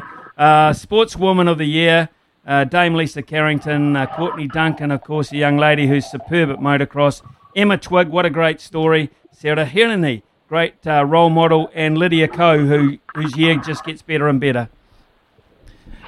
Uh, yes, well, the irony here is, I suppose, uh, Lisa Carrington should win this uh, by the length of the home straight, but every one of the remaining contenders or finalists in that category probably on any number of years um, would win the Sportswoman of the Year based on what, they do, uh, what they've done over the last one or two years. Uh, Courtney Duncan winning the World Championship, I think, for the third time in motocross. That very emotional performance of uh, Emma Twiggs in the single sculls at the Olympic Games. Lydia Ko, um, yeah, um, for me, when golfers get into the final of these categories, they have to have won a major to take off the big prize. I always think a major championship is the equivalent to a gold medal at the Olympic Games or a world championship. And Lydia didn't win a major last year. She had a very good year, best for four or five years, and she climbed quickly up the world rankings. I think she's in the top five now, where she hasn't been for a while. But she really didn't do enough, I think, to stop Lisa Carrington. And winning three gold medals is quite extraordinary. It was uh, she's uh, probably, for me, a, a runaway winner in this category. Okay, so uh, Lisa Carrington wins that one. Let's uh, pop across to the men, where there are Uh, just four nominees uh, and when it comes to um, our particular category here. Hamish Bond, rowing, Scott Dixon, motorsport, Kane Williamson, cricket, and you will re- well remember the great old days of squash in New Zealand, and all of a sudden, again, we see a squash player in there in Paul Cole. Uh, well, again, for me, there's the runaway winner here. Well, a clear winner. I shouldn't say runaway, I suppose. It's not fair to their other contenders, but for me, um, Kane Williamson was the outstanding New Zealand sportsman over the last two years for quite a few reasons, not just uh, for the way he led the team and performed in that World Test Championship final. Um, and I think he was probably, without much doubt from memory, the player of, of that match, a very low-scoring game. He scored the most runs in that um, final. More importantly, he was there when New Zealand were two for, I think, thirty-nine or forty in that second innings, only chasing one hundred forty odd. But um, India had a sniff and got either Taylor or Williamson. I suspect that one hundred forty might have proved rather difficult for New Zealand to have scored on that uh, pitch down there at Eastbourne or Southampton, wherever it was. But again, when we needed Kane Williamson, he stepped up and he guided New Zealand to victory along with Ross Taylor. He scored, I think, one hundred one runs in that Test match, far more than anyone else. So that alone I think we should get in the Sportsman of the Year, but his captaincy was absolutely superb. I mean, there's many uh, outside of New Zealand who think he is the best captain in Test cricket, and I think he showed it uh, in that Test match against India. And you look at the resources that Kohli can call on from uh, Indian cricket, and then you look at the small gene pool that we've got in New Zealand, and for us to do well in international cricket, we've got to have an inspirational captain. Uh, that's what uh, Williamson is. I mean, I hear guys who play with him say it's just an honour to be around him, let alone to play with him, and let alone to be out there batting in the middle. And this is what he's done for New Zealand cricket. I mean, when New Zealand, uh, when the World Test Cricket Championship started, Smitty, I would have given you my house on the fact that there's no way they'd make the final, let alone win it. I mean, for all of our years, all due respect to the great victories that uh, you and your colleagues had, when you look back on the eighty or ninety years of New Zealand's history in Test cricket, a good year in Test cricket for New Zealand historically has been where we might sort of sneak up into the middle of the pack. But to win the World Championship, to have to beat countries like India and Australia and others, uh, seemed beyond the scope of the uh, the sport in this country. The fact that we did win it, a lot of it is due to one guy, Kane Williamson, so Sportsman of the Year. Okay, well, that leads us into the next category then, Telth, and there's five uh, in this one.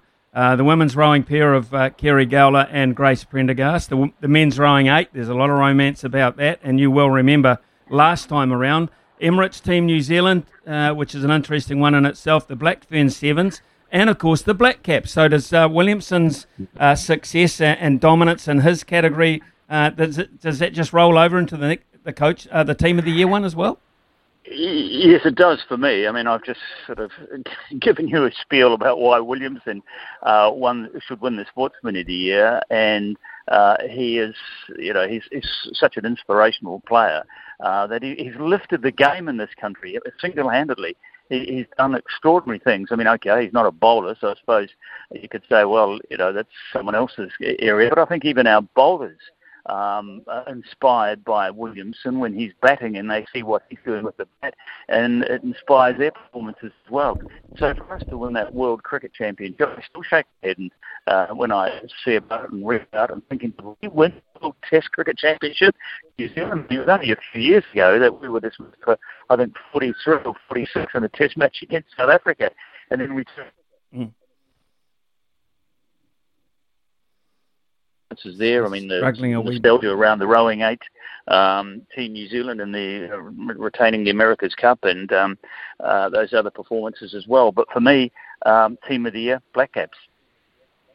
Okay, fine. Uh, para athlete and Team of the Year nominees: Dame Sophie Pascoe, Lisa Adams, Holly Robinson, Anna Grimaldi, and Tupu Noifi in the swimming category. Well, I think this kind of epitomises or, or typifies, I suppose, just what a fantastic year or two years New Zealand has had for sport, because every one of those names that you've just read out in the para uh, category are all gold medalists at um, Tokyo last year at the Paralympics. I mean, and that's sort of kind of typical. There's so many uh, outstanding performances in all of these categories. I'm not sure whether we've had um, a year or a Halberg Awards with so many World Championships and Olympic medalists. The only thing really missing from uh, two thousand twenty-one, um, I guess, was the Rugby World Cup. But, of course, it wasn't played last year, so we can forget about that. But um, for me, I, I guess you can't really go past Sophie Pascoe. She, what did she win? Two golds, I think a silver and a bronze. Three athletes in that category, interestingly enough, Lisa Adams, uh, Holly Robinson, and Um, also Tupu Nuifi. Uh, so, uh, but all of them uh, Olympic gold medalists, and in any other year, if Sophie Pascoe wasn't there, probably one of those would have been a, uh, a fitting champion. But once again, I think it's uh, gone goes to Sophie. Right, okay, that's uh, pretty clear cut in your mind. So we go to Coach of the Year. Now we're, we've got the, the women's sevens, the Black Fern Sevens, of course, coached by uh, Alan Bunting and Corey Sweeney. Uh, the Black Caps by Gary Stead. Uh, canoe racing, Gordon Walker, and rowing, Tony O'Connor.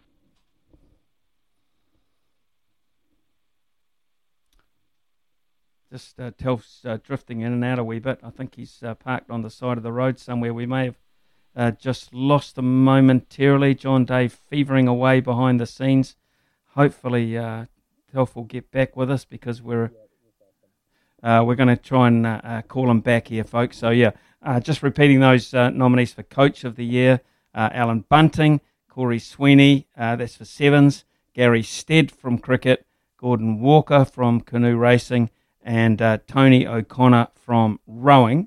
Um, and uh, just uh, seeing if I've got the thumbs up to see if Telfer's back for that last category. Uh, so very, very firm on Lisa Carrington, very firm on Kane Williamson, Sophie Pascoe and the Black Caps. Uh, so Telfer, we get to the coach, uh, and as I said, Alan Bunting, Corey Sweeney for rugby, uh, Gary Stead uh, for cricket, Gordon Walker, canoe racing, and Tony O'Connor for rowing. Well, just going back to the days, many years ago, when I was on the panel, uh, when it came to the Coach of the Year, I would look back at the other categories and see uh, if any of the names in Coach of the Year can be established with um, perhaps potential winners or finalists in other categories. And here, therefore, I can't go past Gordon Walker, uh, who I think has been the coach of Lisa Carrington uh, right from the word go, right back as far as the uh, London Olympics when she won her first gold medal. I think he's been uh, her coach since then. Any coach, surely, that wins, or has got a charge for an individual team, for that matter, that wins three gold medals at the same Olympics. Uh, how can you top that? And you look at the performances of Gary Stead. Yes, I mean, in uh, another year, Gary Stead guiding the team, coaching the team to the World uh, Test Championship final and Test cricket uh, probably would have been easily enough to have taken Coach of the Year. Um, but for me, um, you can't go past Gordon Walker. Okay, Gordon Walker then, uh, very, very heavily uh, associated with canoe racing over the years. Terrific coach and uh, inspiration Uh, and mentor for uh, Dame Lisa Carrington. So that brings us to uh, the overall winner, the actual Halberg winner itself, uh, Telf. So uh, out of that, I'm assuming Dame Lisa Carrington, uh, Kane Williamson, the Black Caps, Dame Sophie Pascoe, and Gordon Walker are the five in your reckoning. So which one? Uh, well, it's probably the toughest one. I mean, I've been singing the praises of the Black Caps, um, and uh, it was an, an historic event in the history of New Zealand sport, what the Black Caps did. We may never win another World Test Championship, although, uh, you know, the form in the last couple of Test matches suggests that we might have a good run uh, over the next cycle as well. But for me, it has to be Lisa Carrington. I mean, when I was watching her in uh, in, in Tokyo winning those gold medals, she reminded me of Peter Snell at his best. I'm old enough to remember sort of kind of vaguely Peter Snell and the footage of him in Rome and, and in Tokyo, and the way he would not just toy with the field, but uh, when he wanted to, when he just pressed the um, afterburner button, you know, with maybe three, four hundred metres to go somewhere down the back straight, he was gone. No one could stay with him. And this is how Lisa Carrington wins her gold medals or wins her titles. She's there um, right from the start. She doesn't come from behind. She goes out hard. Um, and then when it matters, she just hits the afterburner. And like Snell, she just burns off everyone else, the best in the world. And she did that three times out of three, and e- even in a boat with a with a, a partner. And so for me, it's the style as much as the kind of haul of three gold medals is extraordinary, but the way she did it, it was just, as I said, something right up there with uh, Peter Snell at his best back in the nineteen sixties. So for me, she gets the Supreme Award. Brendan Telfer, always uh, great to, to catch up with you, especially at a time of the year where uh, you can cast your eye on over uh, all our activities and, and pick them out. And I think uh, you're pretty much right on the money. I won't be too surprised if you've got Uh, six out of six when we hear about it later tonight. Uh, not uh, quite the same ceremony, but uh, we'll get to enjoy it in, in some capacity anyway, Telf. Hope you're well. I uh, hope the golf's going well. Thanks for your time this morning. No problem, Smitty. Always a pleasure to talk to you. Cheers. Uh, Brendan Telfer there, folks. Uh, he is the doyen. Um, make no mistake when it comes to all-round sporting knowledge in this country. Uh, and he is uh, the man who, uh, I believe, uh, deserves that title. Uh, and uh, he's been doing it for so, so long, and uh, uh, I trust his judgment on all of those. Uh, he was a long-time judge. I was too for a while. Uh, actually, I think Telfer and I gave up around about the same time because the format of judging changed. Uh, back in those days, um, you were able to sit around a table. Uh, the number of judges were uh, smaller in terms of its size. You were able to sit around a, a, a table and debate. They got you down to Wellington, and you debated the whys and wherefores. You stuck up for your ones. You fought for your ones, et cetera, in every different uh, capacity. Keith uh, Quinn was very much part of that. Joseph Romanus, some of the old journos as such. Uh, and there was good, healthy debate at the end of it, and you came up with the results. These days, of course, uh, it's like a lot of things that goes into a melting pot. uh, through your computer system. Uh, it used to be, I think, Deloitte Haskins or one of those very, very big uh, auditing-type uh, accountancy companies. Uh, they get all the f- figures together, and at the end of the day, they just bring out the ones that are the most popular without too much debate. So the debate is left for us at home on the couch or uh, on the airwaves, to be fair. Uh, we'll be talking about that tomorrow morning, the results. But they were Brendan Telfer's picks, and they'll be pretty close to the mark, I assure you. eleven nineteen here on S E N Z. eleven twenty-four here on S E N Z. Uh, Michael Holdsworth has come in. G'day, Michael. I remember the old radio sport days, uh, hearing Brendan Telfer. Uh, great to hear him again. Certainly is. Um, and uh, we'll tap into Telfer every uh, now and then. He's a busy guy.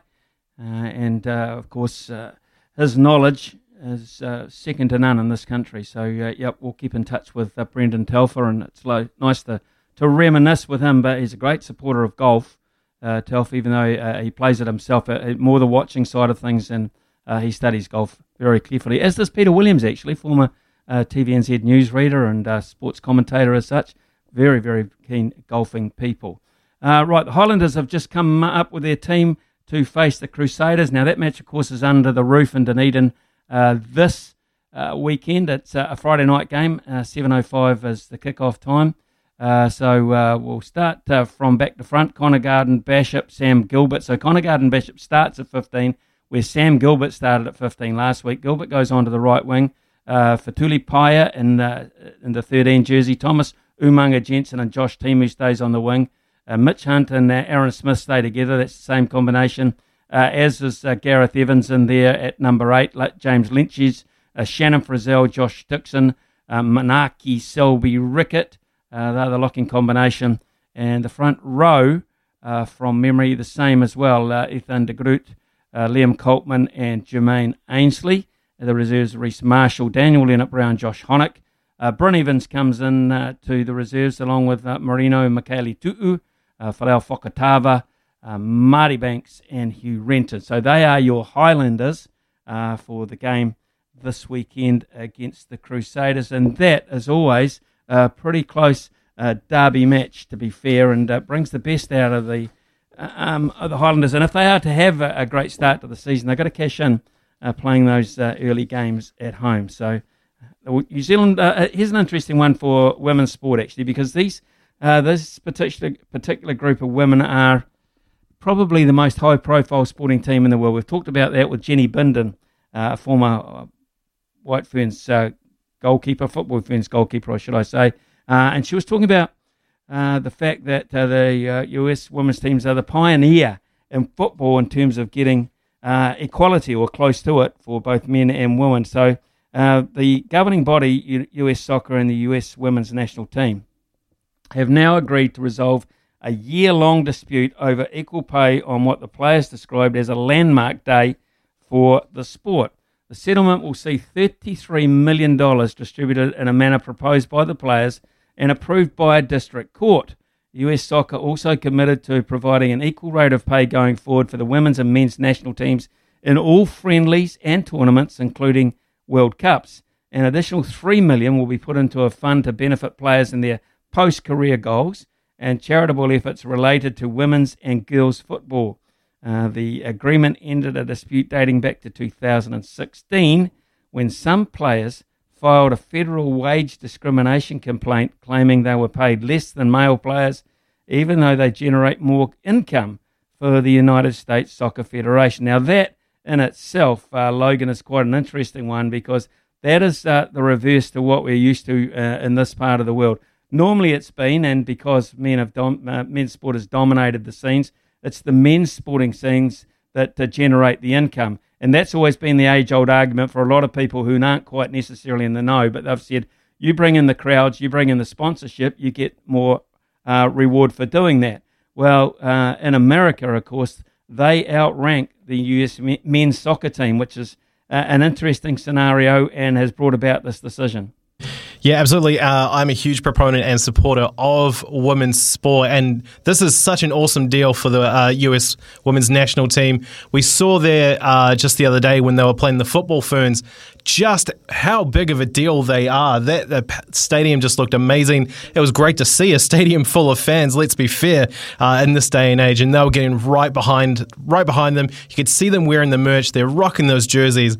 Uh, so they are up there on the pedestal. Like, they are massive superheroes over there. They love their football team. Uh, and curiously enough, I love the mention of post-football, what's going to happen there. We heard George Worker earlier on the show talking about what is he going to do after cricket, and I think that is really important uh, for all athletes. It's a, it's a message that uh, my own mum drummed into me years ago is, you know, you can chase your dreams and everything, but you got got to make sure you got something to fall back on, so I'd love to see it. So my big question to you and your mum is, what the hell are you doing here if you're chasing your dream? Uh, anyway, we'll move. Uh, no, no need to answer that one. No one need to answer that, Logan. We'll catch up with you in due course. Uh, but what we have to do is tell everyone it's uh, oh eight hundred, one five oh is the eight eleven is the phone number. oh eight hundred, one five oh, eight eleven is the phone number. And it's Stump Smithy time here on S E N Z. In the mornings, it was eleven thirty. Ian Smith's had a good match here. Stumped by Smithy. Ian Smith really is top class at his job. That's right, you've got producer Swink stepping up into the big leagues with uh, J D manning the phones. Uh, Smithy, I know you were wondering if Stump by Smithy would continue on uh, with J D leaving the show after tomorrow. Uh, yes, it will. It is one of my favourite parts of the show. Absolutely love it. Uh, first up, though, we do have Anton on the line. Anton from Auckland. How you doing, mate? Yeah, not too bad, pal. How are you doing? Good. Uh, loving being here. So, do you know the rules of Stump by Smithy? Yeah, I think I got a grasp on it, eh? All right, awesome to hear, mate. Uh, so what you can do here, you can win fifty dollars worth of T A B vouchers and some Sleep Drops Daytime Revive. They are New Zealand's only specialist range of sleep and stress support supplements. We've got three categories here. If you answer all three correctly, you win it all, mate. So we've got basketball, Halbergs, how topical of us, and golf. Which one are you picking? Ooh, uh, probably basketball will be my best. Oh, love to hear it. This one has been on my books for a while now, so you ready to go? Sure am. All right, let's go.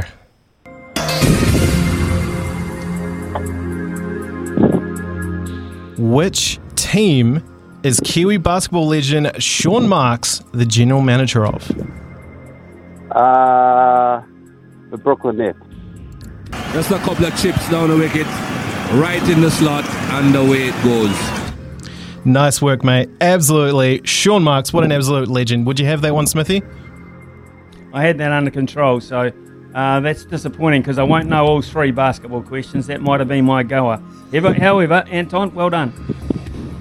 All right, we'll see how you go, Anton. Kawhi Leonard has won two N B A titles in his career so far, but which team did he win an N B A championship with in twenty nineteen? Oh, Kawhi. Um, geez, that's twenty nineteen. Oh, I'm going to have to have a stab here. No way, twenty nineteen. Championship. Yeah. Uh, oh, Toronto Raptors. Just a couple of chips down the wicket, right in the slot, and away it goes. That's right. That's my team, the lovely Toronto Raptors there. Huge moment for the city to finally win a championship. Long-suffering sports city. Smithy, would you have had that one? Yeah, was, was that with Kyle Lowry? Was, was Lowry part of that mix as well with yep. the Toronto Raptors? Yeah, I think I'm, I might have got that, actually. I might have got that one as well. So, uh, one to go. Everything up for grabs. A one-question shootout here for Anton. All right, Anton, it's all on the line here. Good luck, mate. Last question. How many Australian N B L teams has Mika Vukona played for during his career? Oh, my God. um, oh, that's yeah. a long career. Breakers. Uh, Australian only, not counting the Breakers, you said? No, Breakers are included in that. They are part of the competition. Oh, okay. Um, Jesus. Let's go. Wild Seven of Dark of three. One of the worst things ah. I have ever seen done on a cricket field. Smithy, your turn.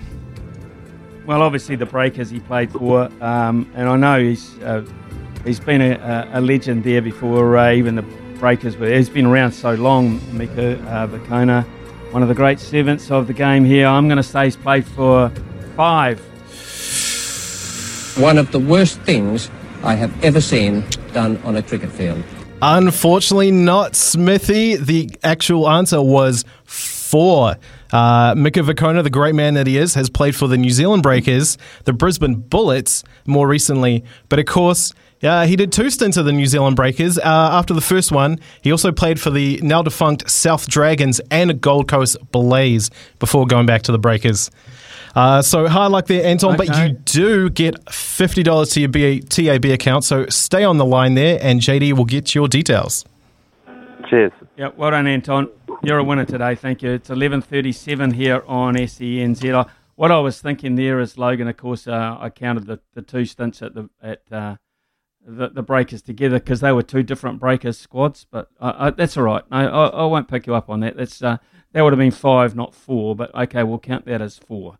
Uh, so very shortly, we shall come back with a couple more of your texts uh, and uh, uh, an impression of on what uh, Telf was saying about the Black Caps. Some people say perhaps the Black Caps uh, uh, have to win away from home to be more worthy of winning the Halberg uh, Supreme Award or even Team Award. They might well be right. That might come into play.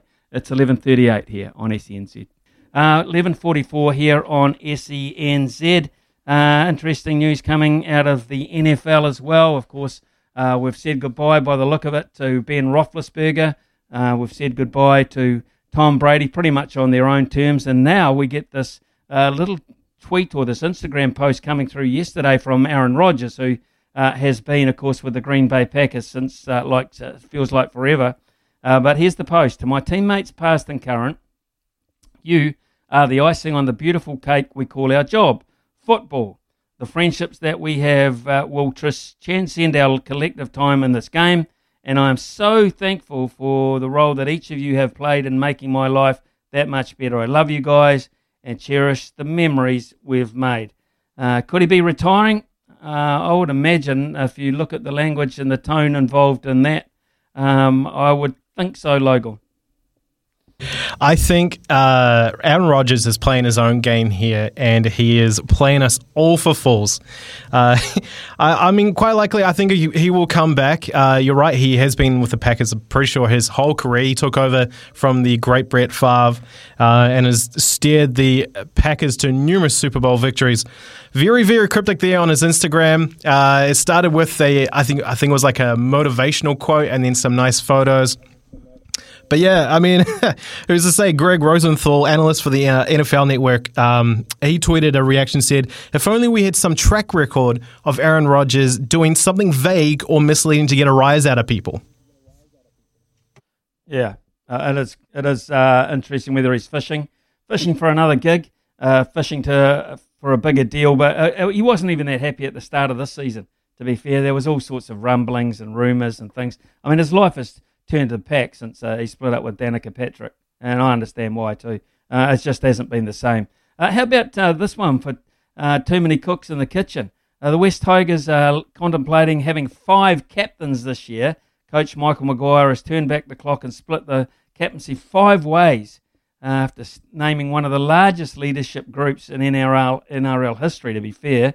Uh, and this was after last year when uh, you'll remember James Tumu led the, the Tigers. Maguire has settled on five players appointed by teammates to take the leadership roles. Uh, so they include uh, Tyrone uh, Peachy, just a new recruit. Uh, Tomo will be back in the fold. Uh, Adam Duihi, uh, Luke uh, Brooks, and uh, Ken Momalo. Uh, the Tigers have confirmed the five players will share the captaincy throughout the season. It comes after Maguire adopted a similar approach during his time at South Sydney, going for a quintet of captains in his first year. Can't remember if they won. Uh, back in uh, two thousand twelve, um, but I'm probably not sure that they did. Did they, Logan? Uh, no, I had to, I saw that stat and I was very curious because, like you said, way too many cooks in the kitchen there. Uh, I don't know why James Tamo just can't continue to do it himself because he is an incredible leader and footballer. But uh, back in twenty twelve is, is rookie season as an N R L coach with the South Sydney Rabbitohs. He finished, well, they finished third on the ladder with sixteen wins and eight losses. They made it as far as the preliminary final, but got knocked out by the Bulldogs. And uh, funnily enough, after that season, Smithy, they reverted back to a single captain. Wow, that's interesting. So it proved a successful for him there. Uh, let's just uh, see what unfolds there. But uh, things are all, leadership and, and five captains of things, when everything is going well, it's uh, easy to digest and easy to handle. And it uh, turns to the proverbial, uh, and there's so many differing opinions in the dressing room. Uh, who is the ultimate boss? I imagine he's got to have one ultimate boss somewhere in that loop. Uh, Mike has come in and said, I can't argue with Telf's picks. He agrees one hundred percent. So Brendan Telfer's picks on the, the Halberg Awards tonight. Uh, and also uh, uh, another one is coming in saying, though, Telfer off the mark. The Black Caps didn't beat Australia. Uh, that was quite some time ago. They lost nil three in the, the latest series. Yep, they certainly did. They were walloped. But uh, they've won. A, uh, they haven't won very many test matches out of New Zealand. Well, uh, yeah, they, they haven't won as many. They're tending to win a few more, I think it's fair to say. Uh, but if they're ever going to win it, if they're ever going to win this, this Halberg Award, Uh, I think this is it. Uh, I, I really do. I, I, I, no one's talked about the fact we got uh, to the T twenty grand final as well. Um, and, you know, all those reasons that Telf uh, put together, put together, put forward for Kane Williamson as an individual, I think, pretty much roll over into the team side of things. And uh, they are the complete unit, uh, really speaking. I mean, they, they don't even... Uh, need to pick a guy who got ten wickets in one innings, and it'll be interesting to see where that comes into play uh, down the track in terms of individual awards, but uh, that was quite unique. So that's the Halbergs tonight, and they're on uh, Sky Sport, and uh, they're live on Free T V on Prime as well, I understand. You'll be able to sit back, and uh, what I like about those, not necessarily the speeches and things, it's looking back on their events, looking back on those moments, which are so uh, absolutely special. And the sporting moment too will be interesting. Uh, will it be Ross Taylor hitting the winning runs in Southampton uh, to win the World Test Championship? Just might be a big night for cricket. Uh, who knows? eleven fifty. Uh, when we come back, it'll be time to catch up with Staffy.